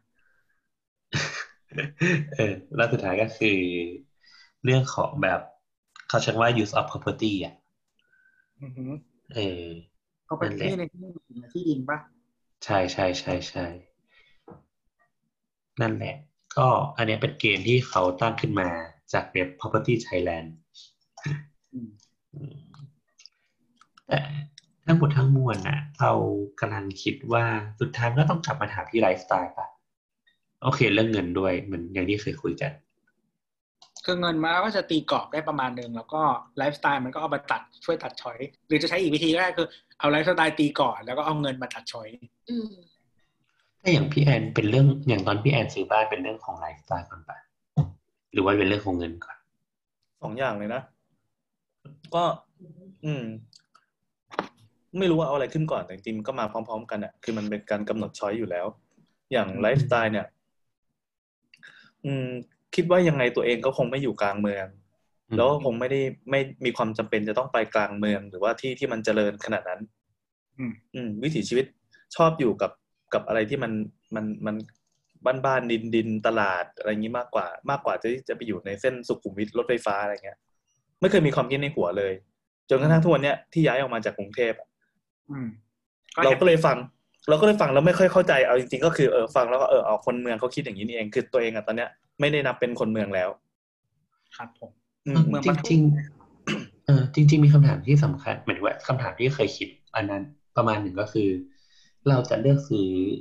เนี่ยอสังหาริมทรัพย์เนี่ย เราเราเลือกซื้อจากประสบการณ์ หรือเราคิด เราเลือกซื้อจากสิ่งที่เราคิดว่ามันจะเป็นวะ เข้าเข้าใจคำถามไหมเช่น เช่นสมมติว่า ดูอดีตหโบ๊ทรืไม่อเคยดูอนาคตเนี่ยนะคือเหมือนว่าโบทไม่เคยอยู่โบทไม่เคยอยู่คอนโดเลยสมมตินะ อืมโบทควรจะโบทอาจจะอยากซื้อคอนโดโบทคิดว่าถ้าอยู่คอนโดจะดีกว่าบ้าน หรือโบทจะควรจะซื้อลวกซื้อซื้อบ้านเพราะมันคุ้นเคยกับโบทมากกว่า อันนี้ต้องหมายถึงว่าใน condition ที่เงินเท่าเท่าๆกันเนี่ยเออเออน่าสนใจ คือแต่ก่อนนะแต่ว่าอย่างแนทอะคือแนทอยู่มาทุก งงคำถามไหมไม่งง คืออย่างแนทอะอยู่มาทุกรูปแบบ จริง ๆคำถามเนี่ยดีกว่าไอ้ที่ไปตั้งโพลในทวิตเตอร์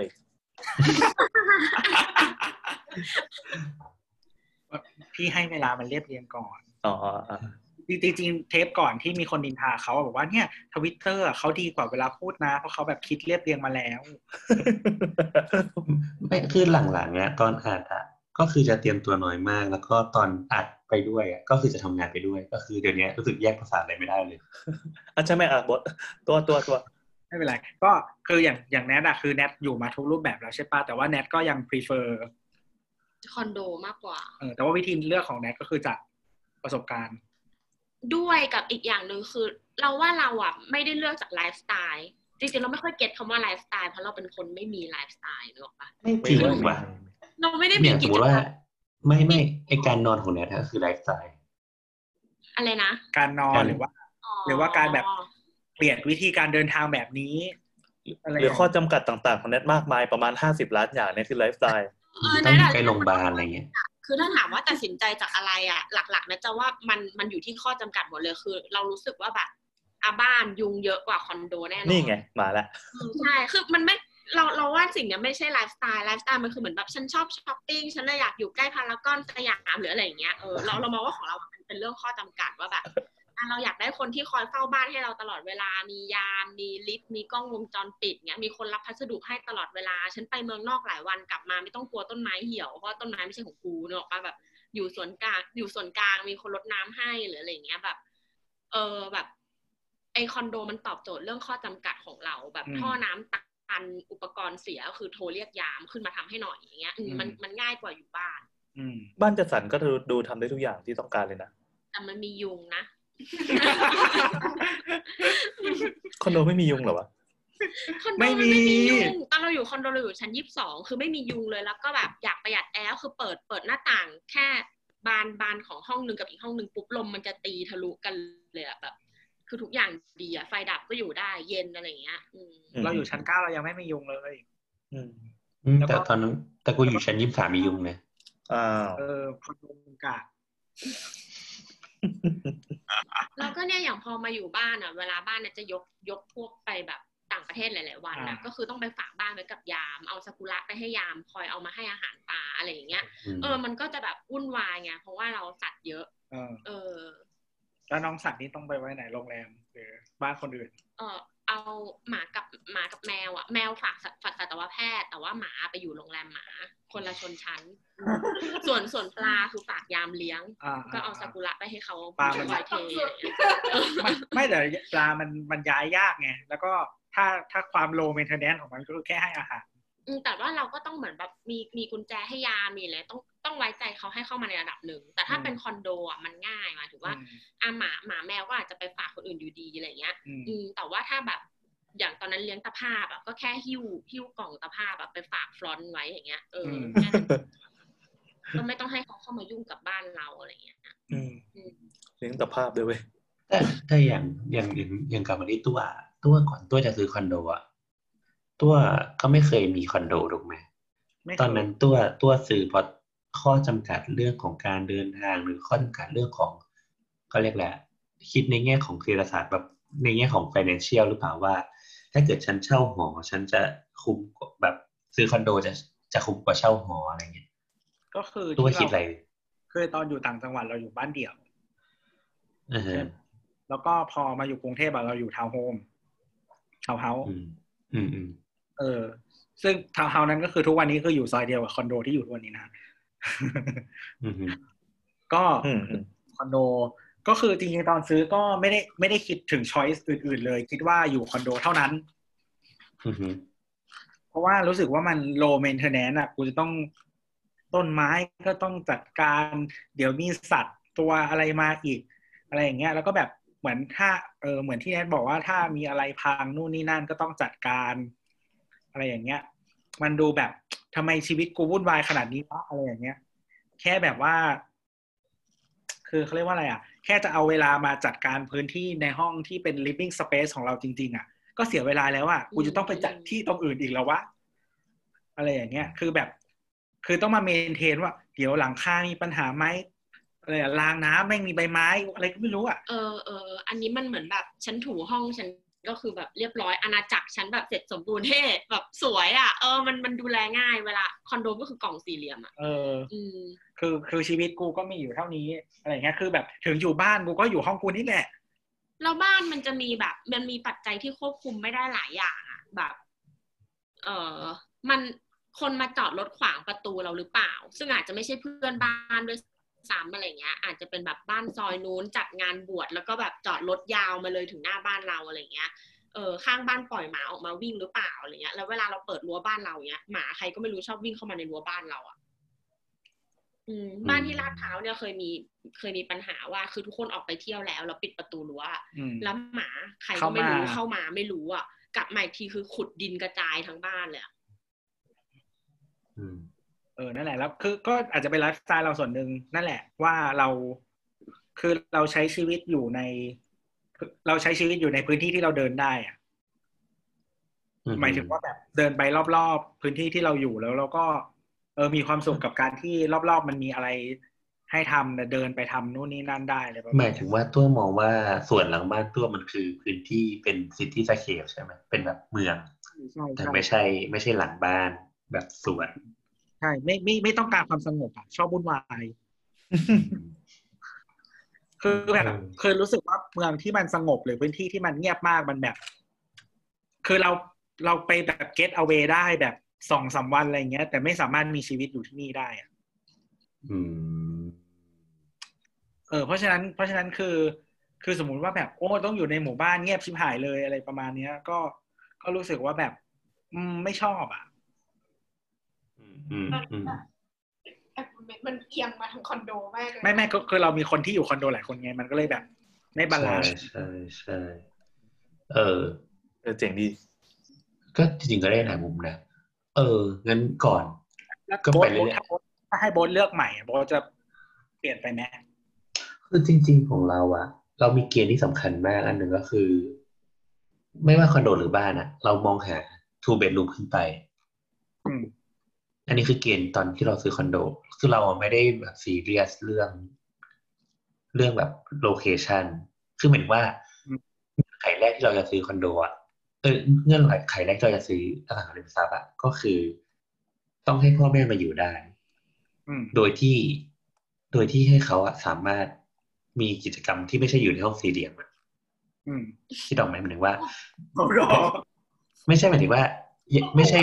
ไม่ใช่แค่อยู่ในห้อง ไม่ใช่แค่อยู่ในห้องนอน แต่คือมันสามารถเดินออกมาห้องนั่งเล่น มีแผนที่ไปทำกับข้าวอะไรเงี้ยเออก็เลย แต่ว่าคราวนี้มันก็มีข้อจำกัดเรื่องเงินเนาะก็เลย ถ้าต้องการ two bedroom ก็ต้องออกไปไกลเมืองนิดนึงอืมโบ๊ทก็เลยเลือกเออใช่ เพราะว่าจริง ๆ ตอนที่เราซื้อคอนโดอะเราอันนี้หลอกด่าแต่ดันตอบว่าใช่กูงงนะไม่ได้ยิน ไม่บอกว่าถ้า two bedroom ที่เอื้อมได้อะ มันต้องอยู่เอ่อนอกเมืองกูก็เลยบอกว่าใช่แต่โบ๊ทต้องเลือกอยู่ในเมือง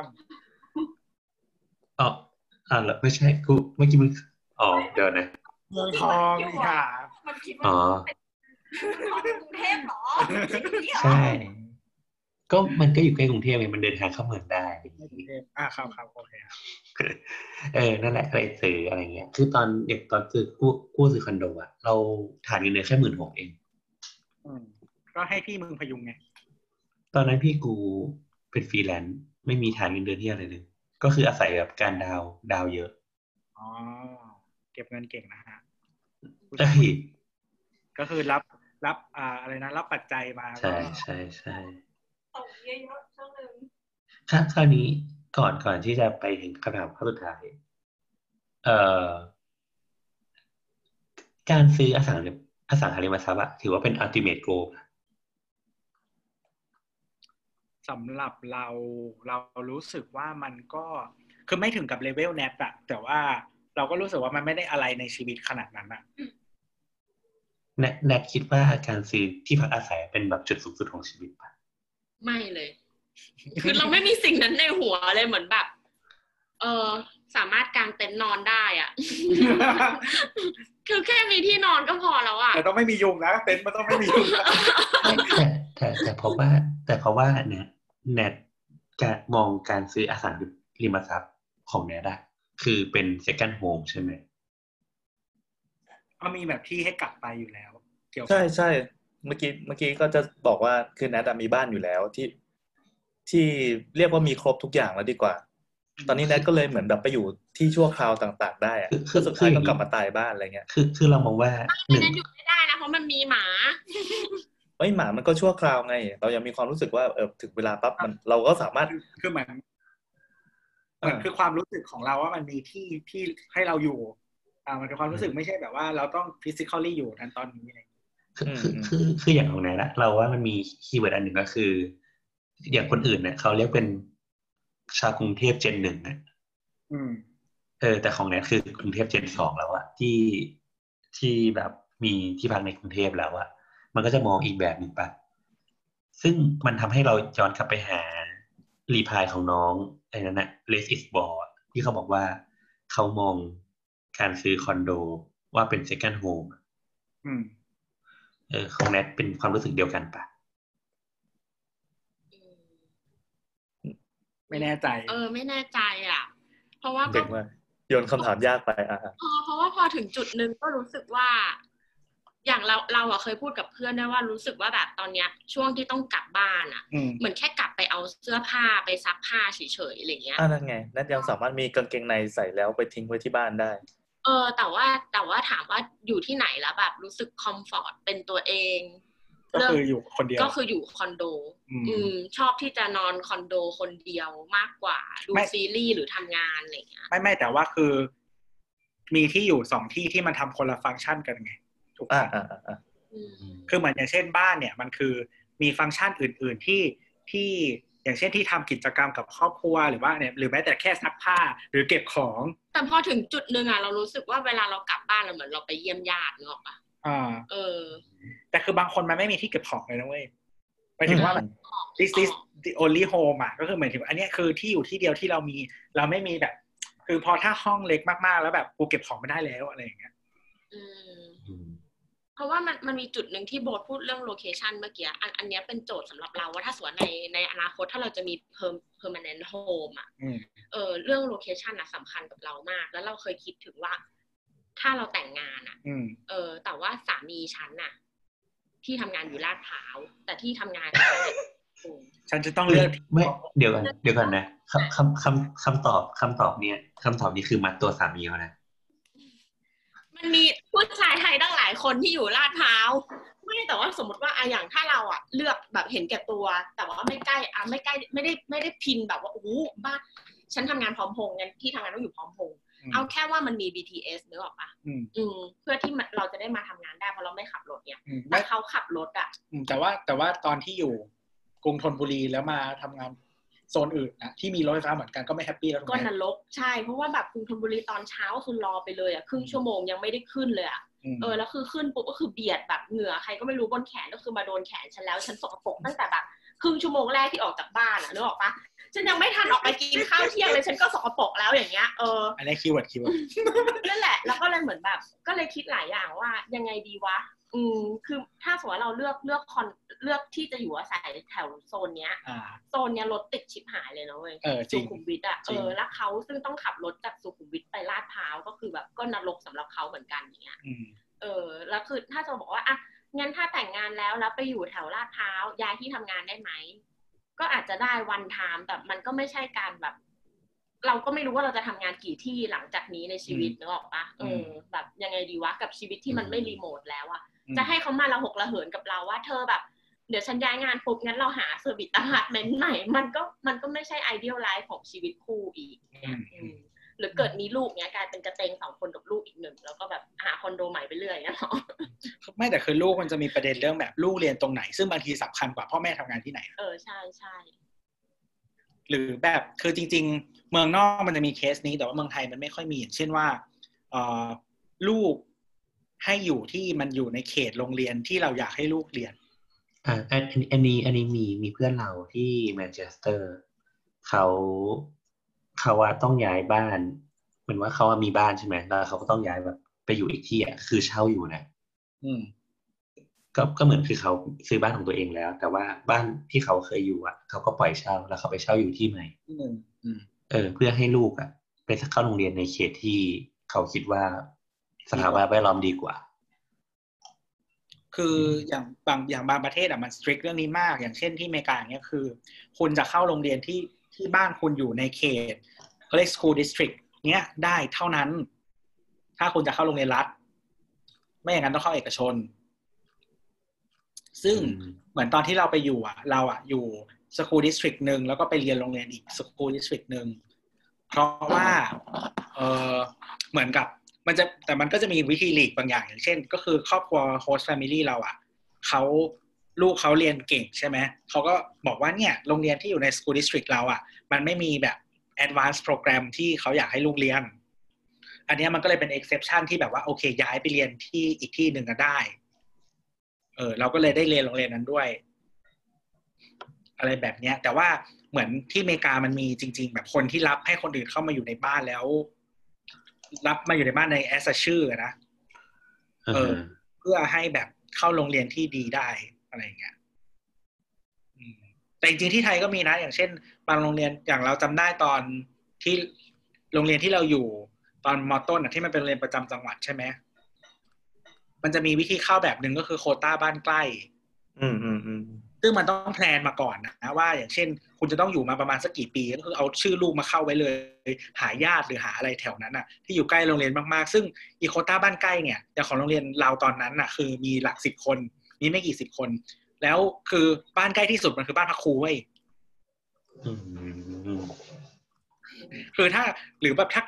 เลยแบบโซนที่แบบถนนเส้นรอบโรงเรียนไปอะก็คือมึงไม่ได้แล้วนะบ้านใกล้อะเพราะคนแม่งเต็มอัด แน่นโควต้านี้ต้องการอยู่อะไรเงี้ยนั่นแหละครับอืมแต่ไอ้ปัญหาของเราเรื่องโลเคชันเราเคยคุยกับเพื่อนในกิวนะแล้วก็พบว่าเพื่อนเราหรือของเทศเออไม่ไม่พอมันเป็นเพื่อนในกิวมันจะมีอาชีพที่หลากหหลากหลาลายยเนอะว่าอ่าการการที่คบกับคนที่ไม่เคยเจอหน้ากันแบบเยอะแยะไปหมดอะไรเงี้ย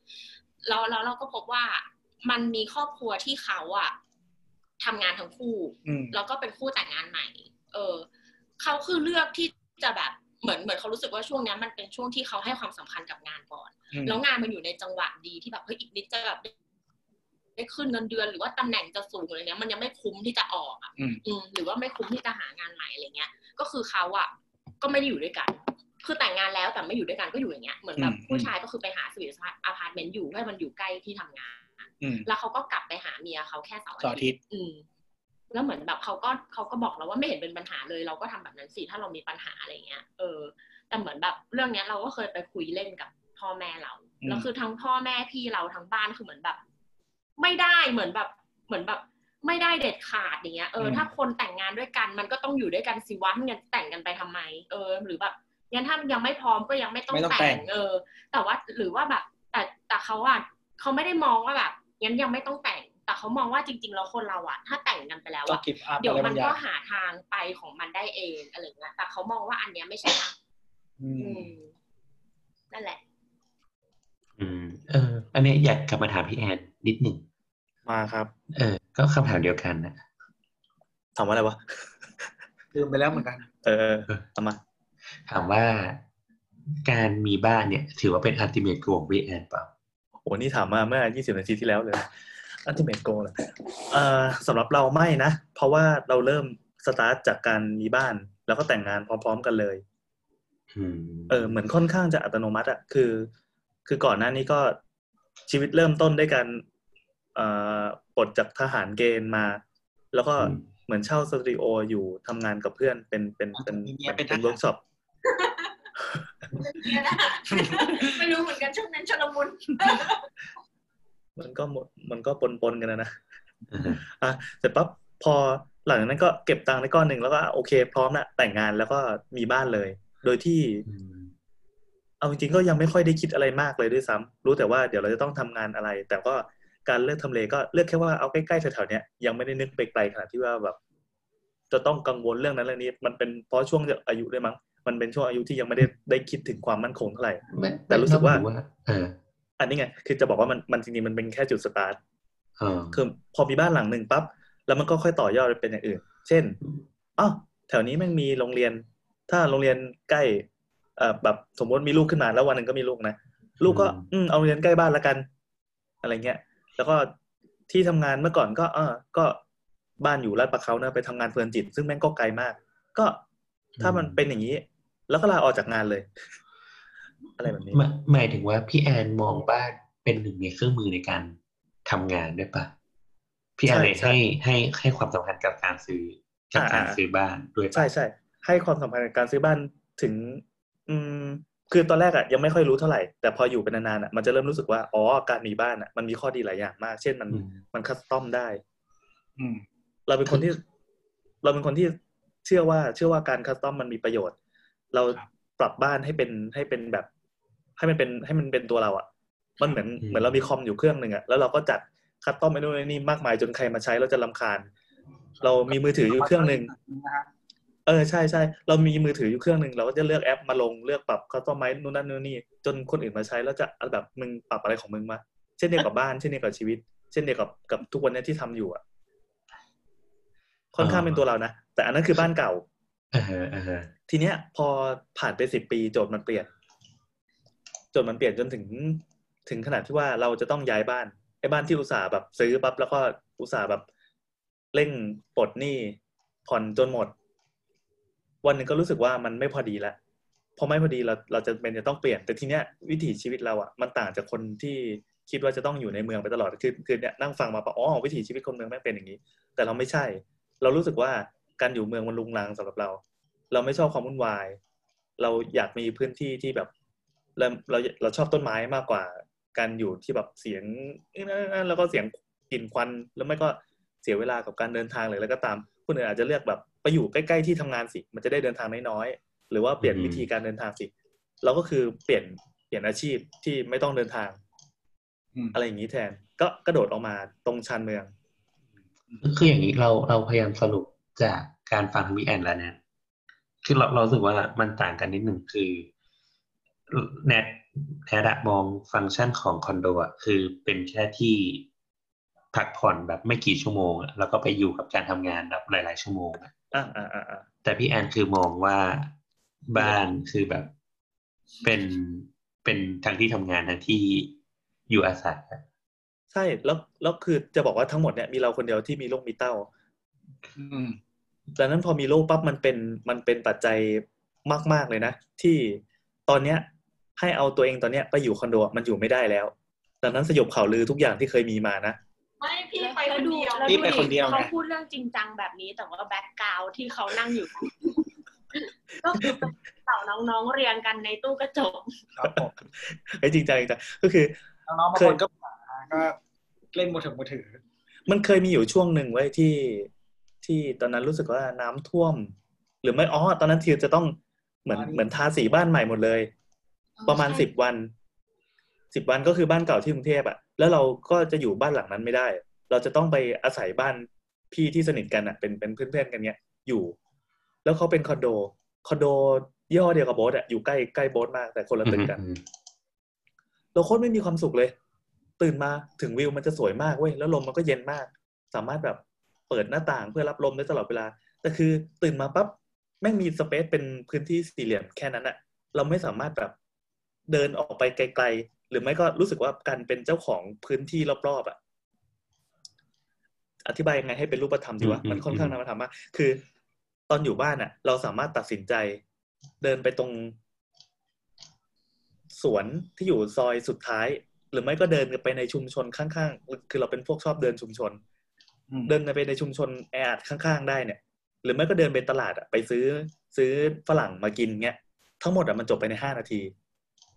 ซึ่งคอนโดมันทำไม่ได้ มันมีธรรมเนียมอะไรไม่รู้มากมาย จะต้องจะต้องผ่านกฎระเบียบข้อนี้ก่อน จะต้องเดินกดลิฟต์แล้วก็รอลิฟต์แล้วก็ปล่อยให้ลิฟต์มันไหลลงไปข้างล่างแล้วต้องเดินผ่านคนนี้จะต้องยืนปั้นหน้าประมาณหนึ่งอืมความเป็นก็เลยความเป็นระบบระเบียบของเมืองอะซึ่งเป็นสิ่งอือฮึที่เราเรารู้สึกว่าเฮ้ยแบบมันไม่ออร์แกนิกเลยว่ะอืม เออ อืม คือที่ถามคำถามว่าแบบบ้านมันเป็น ultimate goal หรือเปล่า คือจะบอกว่า มันเป็นแค่ค่านิยมของบางเขาเรียกบางสังคมเฉยๆอะคือมีบ้านกี่หลังก็ได้ ไม่ไม่คือคืออย่างนี้พอจริง ๆอะเป็นฟันแฟกก็ได้หมายถึงว่า มันมีมันไม่ได้ทุกประเทศอะที่คนนิยมซื้ออสังหาริมทรัพย์หมายถึงว่าอสังหาริมทรัพย์อะไม่ใช่เป็น ultimate ultimate goal ของคนเลย อย่างในบทความชื่อว่า most German don't buy their home they rent ก็คือเขาบอกว่า คนเยอรมันเนี่ยเอ่อเป็นเจ้าของอสังหาริมทรัพย์อะแค่สี่สิบเอ็ดเปอร์เซ็นต์นะของทั้งประเทศอืมแต่ว่าคนอีกห้าสิบเก้าเปอร์เซ็นต์ไม่มีใครเขาแบบเขาจะไม่ซื้อ ไม่ซื้ออสังหาริมทรัพย์ของตัวเอง รวมถึงคนสวิตด้วย คนสวิตเซอร์แลนด์ เป็นเจ้าของอสังหา ต้องเยอรมันและสวิตด้วยวะทำไมหยิบ example อันนั้นอะมีมีอะไรหรือเปล่าวะอะอะเพราะไม่ใช่เพราะว่ามันตัวเลขมันบอก บ้านที่เยอรมันที่สวิตนะ อร์อ๋อสวิตไม่ได้ซื้อสวิตเขาเช่ามีเราเป็นโรงแรมอืมใช่ห้าดาวในโรงแรมคือคือคืออย่างสวิตอะคนแค่สามสิบแปดเปอร์เซ็นต์นะที่เป็นเจ้าของอสังหาริมทรัพย์ครับผมที่สิงคโปร์ประมาณแปดสิบเปอร์เซ็นต์ไม่แต่ว่าประเทศมันคือไม่ได้เป็นตลาดเสรีไงอืมถูกถูกแต่แต่แต่ในเยอรมันอะมันมันเป็นแบบตลาดเสรีอะไรเงี้ยอืมหรือจากแบบมันมีผลสำรวจอะในเยอรมันเฉพาะที่เบอร์ลินเนี่ย บ้านเราก็ในปีเป็นสองตลาดดีนะแค่มี landlordนั่นแหละ โอเค คือในเยอรมันเนี่ยจากผลสำรวจปี 2019อะเบอร์ลินประชากร 3 ล้านคนอ่ามีแค่ 18เปอร์เซ็นต์เท่านั้นที่เป็นเจ้าของอสังหาริมทรัพย์อืมเขาใช้วิธีเช่าเอาเหรอ ใช่เขาให้เอาเช่าเอาอืมแล้วแล้วความความพิเศษของมันก็คือ เราเห็นตัวเลขของการเช่าอะเยอะมากใช่ไหมซึ่งมันไปหันกับตัวเลขของการ ตำแหน่งว่างงานเว้ยเยอรมันมีคนว่างงานแค่แบบหลักหลักสิบสิบต้นๆนะคือการคือเช่ามันได้เกิดฟรีมูฟเมนต์ปะใช่ใช่ไอเดียหลักของเขาคือเหมือนแนสเนี่ยเหมือนะนที่แนทพูดอะก็คือเช่าแล้วมันก็จะย้ายไปที่ไหนก็ได้อะพอเราลงหลักปักฐานเมื่อไหร่อะมันสโคปของการของการเดินทางมันกลายเป็นประเด็นหลักในการที่ต้องคิดถึงไงอืมอืมคือคือบางคนเขาคิดถึง เขาคิดมากกว่าว่าอยู่โซนไหนในในเมืองนี้อะเขาคิดแบบว่า ย้ายเมืองก็ได้อืมอะไรแบบนี้ปะแต่แต่พอพอโบสอะมันตั้งโจทย์ว่าแบบ บ้านเป็น ultimate goal หรือเปล่า เราเลยมาคิดว่า เออ ultimate goal ของเราอะเป็นเรื่องงานอืมนึกออกปะคือเราเราเคยคิดว่า เออเราอยาก พอทำงานมาถึงจุดหนึ่งอะ อันอันนี้มันไม่ใช่ความฝันตั้งแต่เด็กหรอกเพราะมันไม่มีมันไม่มีเด็กผู้หญิงดูแบบพวกซีรีส์หรือการ์ตูนเกี่ยวกับเรื่องการทำงานเยอะ แต่พอทำงานมาถึงจุดหนึ่งแล้วเรารู้สึกว่าแบบเชี่ยจริงๆกูทำอันนี้เก่งนี่หว่า อะไรอย่างเงี้ย เออแล้วเวลาความรู้สึกของการทำอะไรได้ดีอะไรเงี้ย มันจะอยากทำอีกเรื่อยๆอะนึกออกปะสำหรับเราเวลาเราทำงานเรารู้สึกเหมือนเราเล่นเกมอะ เราก็เลยอยากอยากเก็บผ่านด่าน achievement เนี่ยใช่อยากผ่านด่าน อยาก unlock อยากแบบ อยากเปลี่ยนคลาสเออคือเหมือนตอนนี้ฉันเป็นชูร่ามันก็อยากเป็น dragon god ปะวะ อะไรอย่างเงี้ย มันมันก็เลยเหมือนแบบงานเป็นอัลติเม e โกสำหรับเราอะในตอนนี้อะอืมอืมก็เป็นเรื่อง life stage แบบที่พี่แอนบอกด้วยเปล่าหมายถึงว่าวันหนึ่งถ้าถ้าสมมติว่าแต่งงานมีลูก มันก็อาจจะมีบางอย่างที่ให้ความสำคัญน้อยลงไม่ได้อาจจะไม่ได้หายไป แต่ว่ามันจะต้องคิดเรื่องอย่างอื่นบ้างมากขึ้น อาจจะแบบเลิกเล่นเกม ชวนลูกเล่นเกมดีกว่า หรืออาจจะแบบฉันเป็นชูร่าก็ได้ แต่ว่ามีเงินเก็บเยอะมากอะไรอย่างเงี้ยเอออะไรอย่างนั้นอาจจะอาจจะไม่ไม่ค่แน่อยซื้นะอบางคนก็ไปเล่น บางคนไปเล่นเกมแบบ ลูกกูจะต้องแบบได้ได้พร็อพที่ดีที่สุดอะเออ อะไรไม่คือคือบางคนแบบเวลาเล่นเกมอะไรแบบเนี้ย คือสมมติว่าแม่งเก็บเลเวลกูเบื่อแล้วกูจะแต่งตัวให้ตัวละครอะ อ่าอ่าเออเหมือนแบบก็ต้องเก็บเงินเพื่อเพื่อแต่งตัวอะไรประมาณเนี้ย อืมอือืมมอืมอืมเออนั่นแหละก็ก็ประมาณเนี้ยมั้งที่เราคิด อ๋อ มีประเด็นหนึ่ง อันนี้เป็นประเด็นแตกย่อยนิดหนึ่ง คือเหมือนเคยคุยกับตัวนิดหนึ่งว่า คู่รักที่เป็น LGBTQ อะ จะมีปัญหากับการกู้ใช่ไหม อืม ก็เอคืออเล่าให้ฟังหน่อยสิ คือเหมือนกับว่า เออเขาเรียกว่าอะไร บางที คือ คือไอทะเบียนสมรสอะ มันก็มีผลต่อการกู้ถูกไหม เพราะมันถือว่า treat บุคคลสองบุคคลเนี้ยเป็นบุคคลเดียวกันอ่าอะไรประมาณเพราะฉะนั้นการก่อหนี้หรืออะไรทุกอย่างอะมันจะผูกพันกับทั้งคู่ แม้ว่าคุณจะกู้คนเดียวก็ตาม ก็เป็นผูกข้อผูกพันถึงคู่สมรสของคุณด้วย แต่ว่าเอ่อพอเป็นเอ่อ LGBTQ+ เนี่ยเรียกอะไรเดี๋ยวเรียกว่า queer นะฮะเพื่อความอืมสัตย์พอเป็น queer เนี่ยก็คือเหมือนมันมันไม่มันไม่มีกฎหมายรองรับตรงนี้ ข้อที่หนึ่งนะฮะไม่มีกฎหมายรองรับตรงนี้ แล้วก็เหมือนไอ้ไอ้ไอ้ก้อนที่บอกว่าทะเบียนการจดทะเบียนสมรสอะบางทีไม่ต้องจดทะเบียนสมรส แต่ว่าพฤติโดยพฤตินัยอะถ้าเหมือนนะบางทีศาลก็สั่งให้ถือว่ามีสภาพเหมือนสมรสก็ได้ เวลามีคดีความหรืออะไรต่างๆ เกิดขึ้นอะอืมเหมือนมันมีสิ่งที่รองรับอยู่ แต่ว่าพอเป็นเป็นเคลียร์อย่างเงี้ย มันไม่มีกฎหมายอะไรรองรับเลยใช่ไหมเพราะฉะนั้นเนี่ยพอกู้ปุ๊บบางทีเขาก็จะเอ่อ ผู้ผู้ให้กู้เนี่ยเขาก็จะตีความว่ามันมีความเสี่ยงสูงกว่า ถ้าในในถ้าเทียบกับการกู้เอ่อกับคู่ชายหญิง คู่ไบเนอรี่อะไรอย่างเงี้ยมันก็อาจจะมีความเสี่ยงสูงกว่าในการแบบตะการตามหนี้การนู่นนี่นั่น หรือว่าความสัมพันธ์ระหว่างเอ่อคนสองคนที่มันไม่มีข้อผูกมัดทางกฎหมายอะเออมันมันก็เป็นความเสี่ยงส่วนหนึ่ง อะไรประมาณนั้น ซึ่งมันก็จะทำให้การกู้เนี่ย ถ้าไม่กู้ยากขึ้นก็กู้ด้วยความเสี่ยงที่สูงขึ้นแปลว่าดอกเบี้ยสูงขึ้น อะไรแบบเนี้ยอืมอืมมันก็จะเป็นความยากกับคนในกลุ่มนี้ เอ๊ะเอ้ยถ้าเราแวะเราแวะเรื่องเพศแป๊บหนึ่งได้ปะได้อยากอยากมีคำถาม คือนะครับเต้นนางนวลไม่เราอะเคยถามพี่ที่ทำงาน ไม่ไม่ได้เคยถามพี่ที่ทำงานหรอก เหมือนเหมือนพูด พูดอะไรสักอย่างคุยกันอะแล้วเราก็เลยเหมือนบอกว่าคนเนี้ยเป็นเกย์หมายถึงหมายถึงว่าไม่ใช่พูดถึงบุคคลที่สามเราไม่ได้นินทาพูดกับเขาเลยสึกว่าเราบอกว่าตัวเป็นเกย์อืมเออแล้วตัวก็เลยบอกเราว่า ตัวไม่ได้เป็นเกย์นะ ตัวเป็นตุ๊ดอ่านึกออกปะคือเหมือนเขาคอเล็กเราอะซึ่งเขาไม่ได้เขาไม่ได้แก้ เพราะว่าแบบตลกนะอ่าก็หมายถึงอย่างนั้นจริง ๆ ว่าพี่ไม่ได้เป็นเกย์ค่ะน้องแนทอย่าเข้าใจผิดพี่เป็นตุ๊ดอืมอืม ทีนี้เราจะถามว่าตามหลักแล้วจริง ๆอะมันมันยากนะสำหรับเราที่จะคลาสสิฟายว่า เธอเป็นตุ๊ด เธอเป็นกระเทย เธอเป็นเกย์อะไรเพราะทุกเงี้คนยเซลฟ์ไอดีนติฟายใช่เลยจริง ๆอะที่จะถามว่า ถ้าเราจะพูดถึงว่าคนเนี้ย ไม่ใช่ไม่ใช่ ไม่ใช่เพศที่เขากำเนิดมาแล้วแล้วเขาเลือกอะอ่าเวลาเราใช้คำว่าเพศทางเลือกก็มีคนไม่ชอบถูกปะก็ตอนที่เราเออเออเออ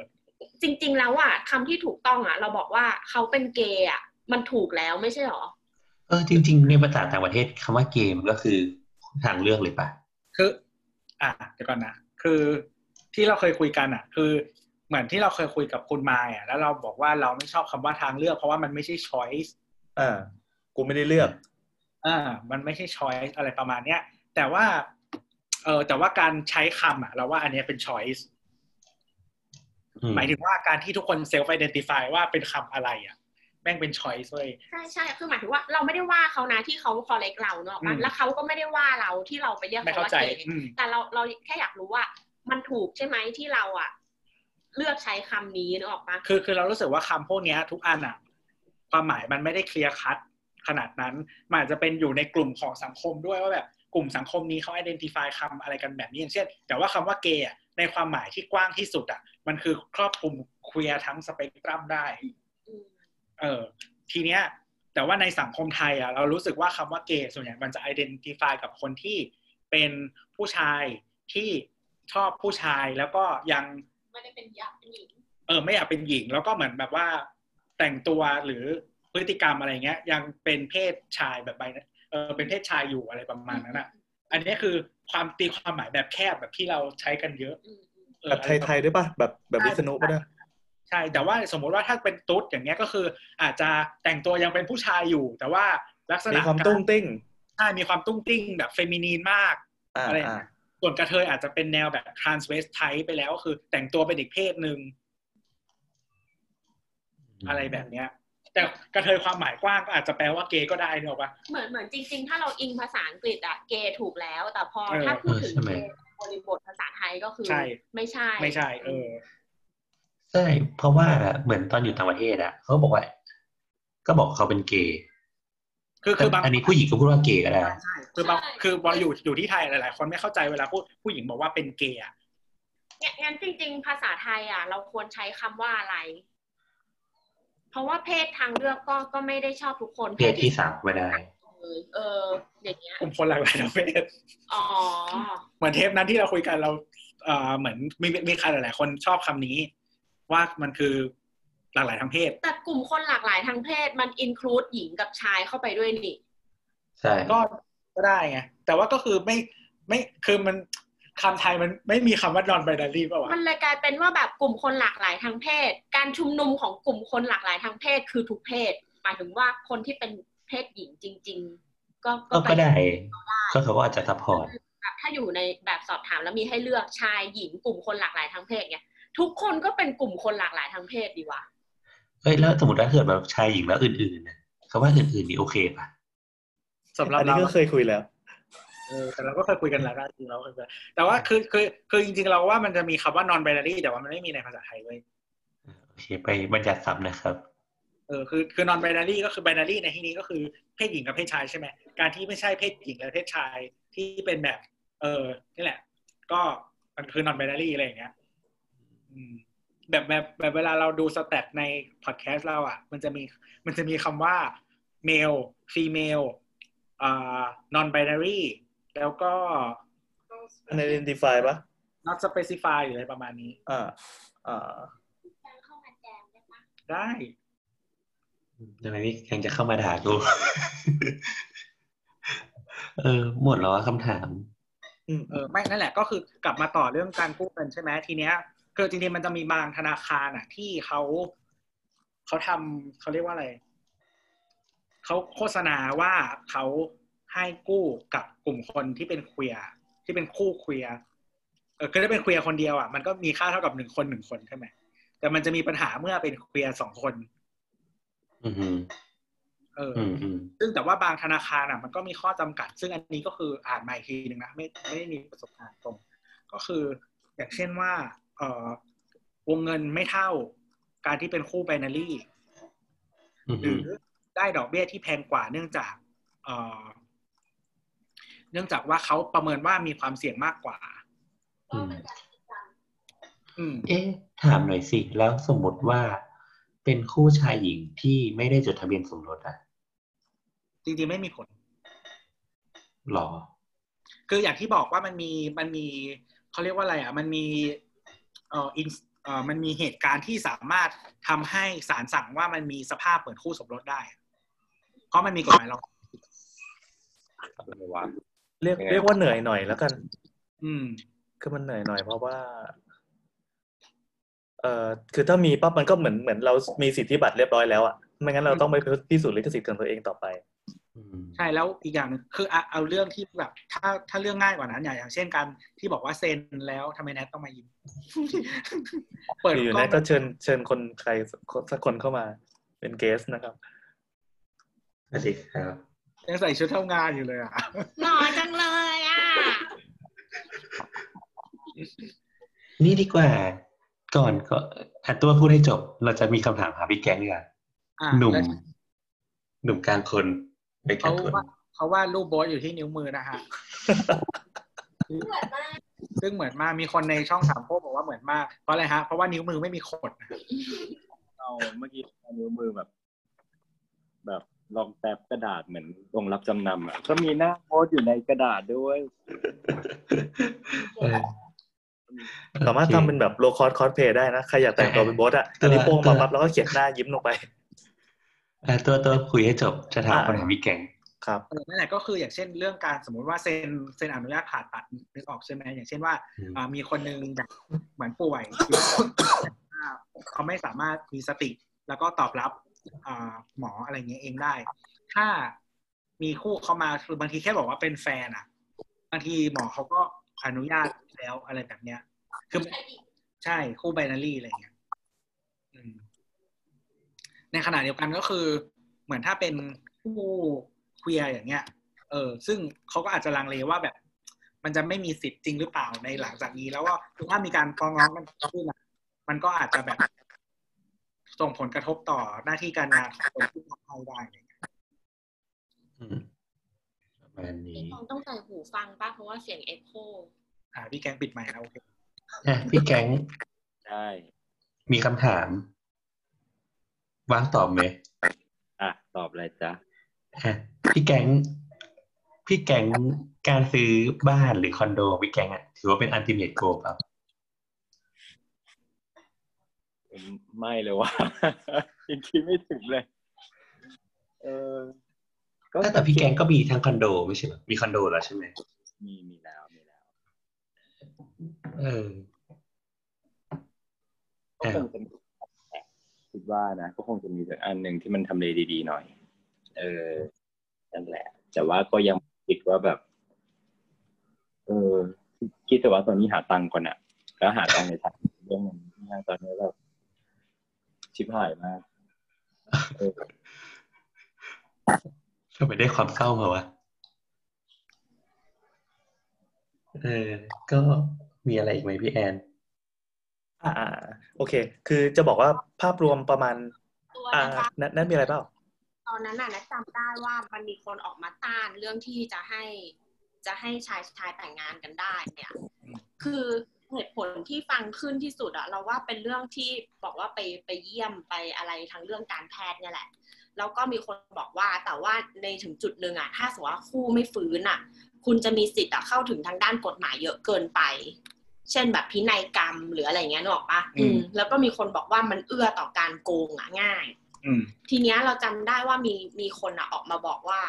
ออกมาต้านเรื่องเนี้ย ว่า เอ้ยมันมันคือเรื่องของการโกงอะนึกออกปะเรื่องของการที่จะหัวการหรือว่าการแบบ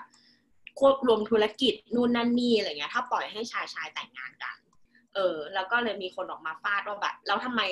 ชายหญิชายหญิงงอะทำไม่มันได้เหรอโกงไม่ได้หรออะไรเงี้ย อืม ในเมื่อจริง ๆ ก็แบบ มันก็ไม่ยากนึกออกปะสมมติว่าแบบ พี่แอนกับกับตัวอยากจะหัวธุรกิจอะไรกันอย่างเงี้ยอืมเออ แต่ว่าเขาไม่อนุญาตชายชายอะ พี่แอนก็แค่โอนทุกอย่างมาให้พี่โบ แล้วก็ให้พี่โบมาแต่งงานกับตัวแบบแป๊บหนึ่งสามเดือนก็ได้นึกออกปะเออ มันก็โกงได้เหมือนกัน ถ้าคุณคิดจะโกงอะไรเงี้ยอืมอืมประมาณนั้นอืมจบแหละแค่คิดว่าแนวคิดนี้น่าสนใจดีเฉยๆ เวลาเห็นเขาเถียงกัน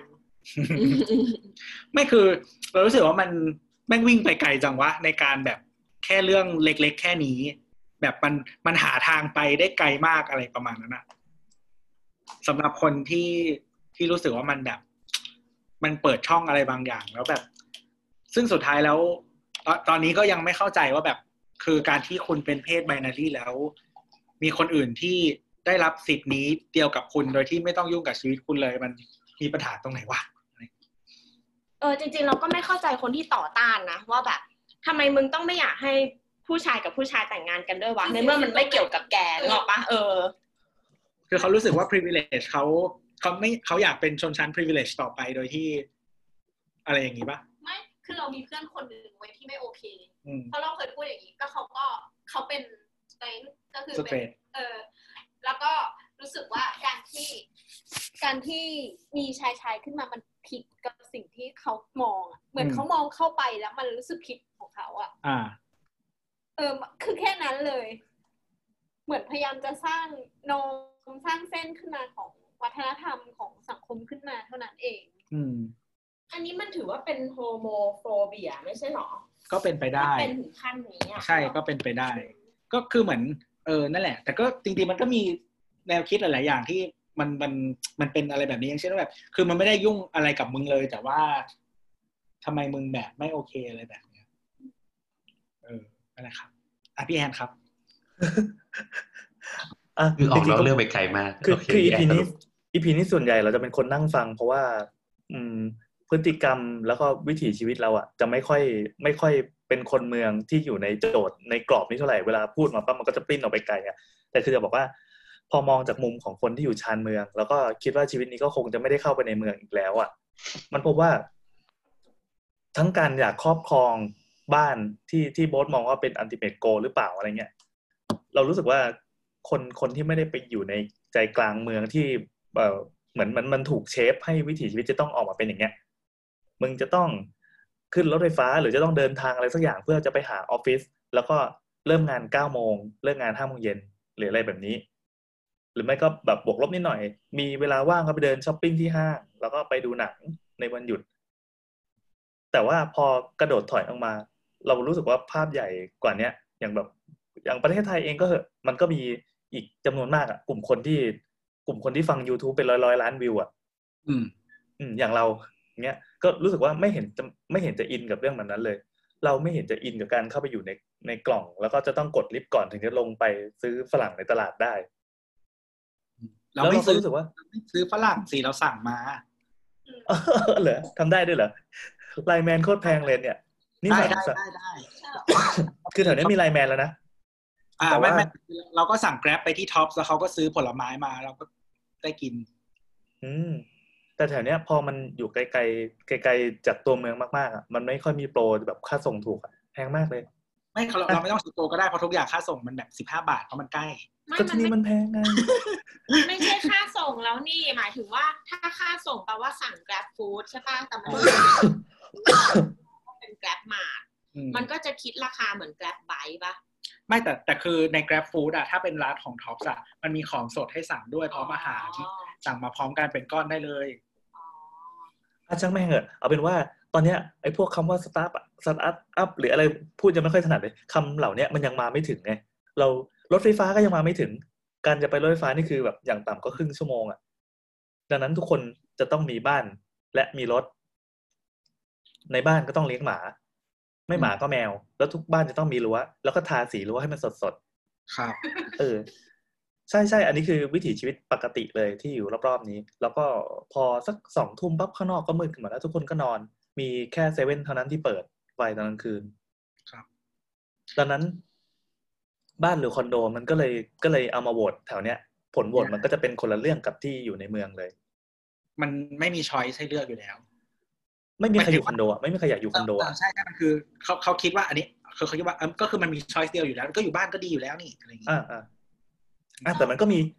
มันก็มีกลุ่มคนอีกกลุ่มอีกกลุ่มหนึ่งก็คือเป็นเป็นกลุ่มแรงงาน กลุ่มแรงงานเลยอ่าให้นึกว่าคนที่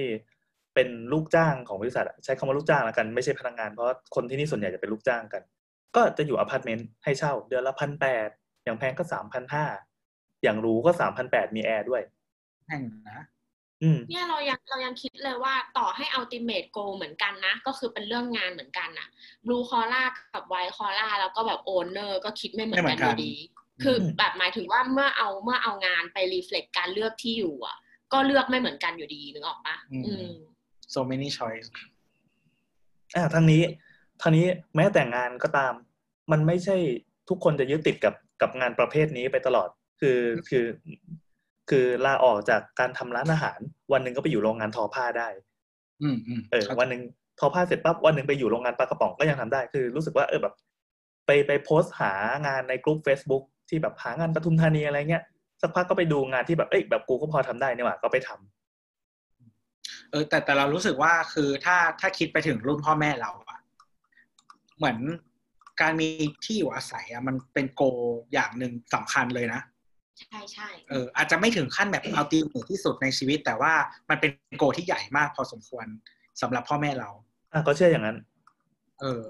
แล้วก็แล้วก็ก็ทั้งสภาพสังคมหรืออะไรก็ตามที่มันมันมันหล่อหลอมคนกลุ่มนั้นมา ว่าอืมขอความมั่นคงเป็นอันดับหนึ่งก่อนอืมก็ดูดูดูคนที่อยู่ในรัฐบาลตอนนี้ก็ได้ มันจะพูดคำว่าความมั่นคงมาเป็นอันดับแรก แล้วคือเหมือนคือคือตอนที่มีบ้านครั้งแรกอะ คือตอนนั้นเราเกิดมาแล้ว เออหมายถึงว่าคือที่บ้านก็ไม่ได้ไม่ได้มีเงินมากเพราะฉะนั้นตอนตอนที่เกิดเกิดมาก็คือไม่ได้อยู่บ้านของตัวเองก็คือมีเป็นข้าราชการก็จะมีบ้านให้อยู่ถูกไหมอืม แล้วก็คือตอนที่มีบ้านครั้งแรกมันน่าจะประมาณแบบประถมแล้วอะเออถึงมีบ้านเป็นของตัวเองอะไรอย่างเงี้ย แล้วอืมอืมมันเป็นแบบดิส i ชันที่ใหญ่มาก คุยกันนานมากอะไรแบบเนี้ยแล้วก็แบบแต่ละสเต็ปที่มันไปมันคือแบบเรื่องยิ่งใหญ่ในในชีวิตของของพ่อแม่แบบมาก ๆ อะไรอย่างเงี้ยเออมันก็เหมือนแบบ มันก็เลยเหมือนเป็นหมุดหมายที่สำคัญในชีวิตอะไรประมาณนี้แล้วก็เขาก็คิดว่าแบบโอเคคงอยู่ที่นี่ไปตลอดนู่นนี่นั่นอะไรอย่างนี้ด้วยอะไรเงี้ยในขณะเดียวกันตอนที่เราซื้อที่อยู่เป็นของตัวเองเราก็คิดว่าอืมเดี๋ยวมีตังค์กูก็ซื้อใหม่ อืมอืมอืมก็คือตอนนี้ก็คือทำแล้วด้วยก็คือ มีที่ที่หนึ่งอะแล้วกูมีตังค์อีกอะกูซื้อใหม่ แล้วกูไปอยู่ที่ใหม่ ไปเรื่อยอันนี้พอพูดถึงเรื่องประสบการณ์เลยถึงเพื่อนเราคนหนึ่งก็คือเพื่อนเราอะไม่ใช่คนกรุงเทพแหละเพราะฉะนั้นประสบการณ์การอยู่กรุงเทพของมันก็คือเป็นคอนโดซะส่วนมาก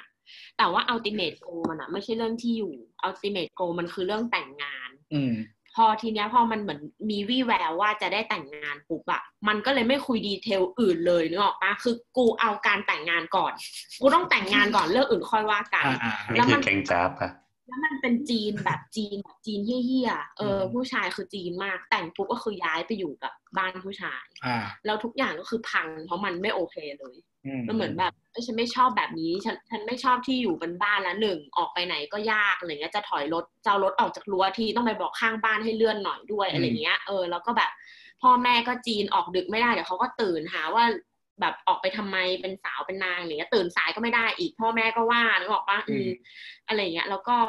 แบบก็คืออยู่รวมกับพ่อแม่ก็เป็นปัญหาด้วย แล้วก็ตัวอืมโลเคชันมันด้วยที่แบบมีข้างบ้านมาวุ่นวายอะไรเงี้ยเออแบบอ่าหลายอย่างอะแล้วมันก็เลยแบบกลายเป็นว่า ไม่ happy กับกับชีวิตณปัจจุบัน เพราะว่าแบบลืมมองปัจจัยเรื่องนี้ไปก็อาจจะ set goalใกล้ตัวเกินไปว่าไม่ไม่หมายถึงว่า คือคือการแต่งงานอะบางคนมันยังไม่ถึงครึ่งชีวิตเลยนะอะไรแบบนี้ แต่พี่แอนอย่างเงี้ย คือตอนแต่งงานยังแบบยี่สิบหน่อยๆอยู่เลยอืมเมื่อก่อนมันเป็นเรื่องธรรมดามากนะเดี๋ยวเดี๋ยวนี้เป็นเรื่องแปลกไปแล้วใช่ใช่ใช่ใช่ใช่ มันเวลาแบบไปไกลเรื่อยๆ เดี๋ยวนี้เขาถึงต้องไปฝากคงฝากไข่กันนี่แหละอืมก็บอกแล้วว่าเรากับพี่แอนอะคนละเจนกันเย็นเดียวกันโว้ยเรียกว่าวิธีไลฟ์สไตล์คนละแบบกันครับโว้ยนั่นแหละครับอืมอะโบทสรุปหน่อยครับ อืมยังไงครับ สรุปอะไรไม่สรุปเรา ก็นั่นแหละ ก็ตามในทวิตเตอร์แหละที่เขียนไม่ค่อยรู้เรื่องอะอะไรวะไปอ่านเอาแล้วกัน งอนงอนงอนงอนเปล่าเปล่าไอ้เหี้ยมันเรื่องมันมาไกลมากไป LGBTQ ไม่รู้จะลงยังไงยังไงไม่แต่คือจะบอกว่าคือนานๆทีเราก็มีมีมีจัดอย่างนี้เหมือนกันคืออ่า ถ้าโดยส่วนตัวเราจะไม่ค่อยได้ฟังเนื้อหาพอดแคสต์ประมาณนี้คือแบบ แต่ละคนหนึ่งมาเล่าเรื่องส่วนตัวของตัวเองเนี่ยแต่พอลองลองจัดแล้วลองฟังดูเออมันก็แลกเปลี่ยนมุมที่บางทีมันเป็นมุมที่เราเรานึกไม่ถึง หรือมันมีมุมที่แบบเอออยู่ก็มาเติมเราอะ อะไรอย่างนี้ก็มีอืมเช่นเรื่องที่คนอันนี้เวลาเราฟังแล้วบางทีมันอาจจะยังแคบอยู่ด้วยซ้ำนะสำหรับกลุ่มเออคนของเราแค่มันแคบดิเพราะเราเราเรามีอยู่แค่นี้แล้วก็ sample size เราน้อยมาก แล้วก็กลุ่มวิถีชีวิตเราก็มีแค่เนี้ยมีลูกแค่คนเดียวเอง แล้วก็ดันจริเป็นงนะเป็นเป็นคนมีลูกที่อยู่นอกเมืองด้วยใช่ไหมฮะก็อะจริงๆก็ลองแบบ sample size ก็แบบ Gen Y มี Y ต้นกับ Y ปลายอะซึ่งก็ไม่เป็นไรไงสมมติว่า คนอยากรู้ว่าคนเจน Y เขาเขาคิดอะไรเขาทำอะไรกันมันก็พอได้โอเคครับ งั้นเราจั่วหัวได้ป่ะล่ะว่าเป็นตอนเลือกบ้านหรือคอนโดแบบ Gen Y ได้อะได้แต่ก็จริงๆมันน่าสนใจอยู่อย่างหนึ่งที่ที่ที่เราไม่ค่อยได้นึก แต่เราก็มาเจอ เพราะว่าเราคุยกับน้องที่มันเป็นเจนถัดจากเราคือคืออะไรวะพวกเพิ่งเรียนจบอะแซดโมนาเนี่ยเออเออแก๊งน้องๆพวกเนี้ยเราพบว่าจุดร่วมของทุกคนมันคือทุกคนมีบ้านอยู่แล้ว อืม เออ พอมีบ้านเสร็จปั๊บความต้องการ บ้านใหม่ของตัวเองอะ ไม่มีเลยอืมทุกคนเก็บทำงานแล้วก็เก็บเงินเพื่อจะไปไปเสพเอ็กซ์เพรียนอย่างเดียวคือ อยากไปเที่ยวต่างประเทศไปอะไรเงี้ยจะไม่มีคำว่าแบบสุดท้ายเราจะไปต้องไปซื้อบ้าน หรือสุดท้าย แม้กระทั่งอ่าแถวนี้มันอาจจะแปลกใหม่ก็คือรู้สึกว่าแบบเออตอนนี้เราเราเรามีงานที่โอเคอยู่แล้วเราไม่จำเป็นต้องเข้าเมืองก็ได้ เราก็ทำงานออนไลน์อะไรสักอย่างหนึ่งอืมอืม โดยที่ไม่ต้องไปกระโดดเข้าไปหาคอนโดในรถไฟฟ้า แล้วก็ตื่นเช้ามาเก้าโมงหรืออะไรเงี้ยคือคือที่เราคุยไปมันอาจจะเป็นเรื่องของคนแก่ที่แบบพอน้องๆมาฟังแล้วอะไรว่าคนแก่แม่งคุยไม่รู้เรื่องในอะไรพวกเงี้มึยงอยากเป็นโรบอทอยู่ในนี้เข้าไปในใช่ระบบใช่ใช่เออ ก็กลายเป็นว่ามันมันก็มีมุมใหม่ที่แบบเอ้ยงอกขึ้นมาว่ะ เหมือนกัน ขอขอเติมเรื่องโรบอทนิดนึงนะฮะคือตอนนี้ได้ครับอยู่ในช่วงที่เราเกือบทุกคนทำงาน work from home กันแล้วนะฮะ คือพี่แอนที่ทำงานอยู่กับที่บ้านมันอยู่ไอ้นี่กันอยู่แล้วถูกไหมเออโฮมมันตั้งแต่แรกอยู่แล้วอ่า แต่ว่าทีนี้ก็คือคนที่ทำงานอยู่ในตอนนี้นะคะ ตัวแนทโบสอะไรเงี้ยนะคะก็ work from home กันนะไม่นับ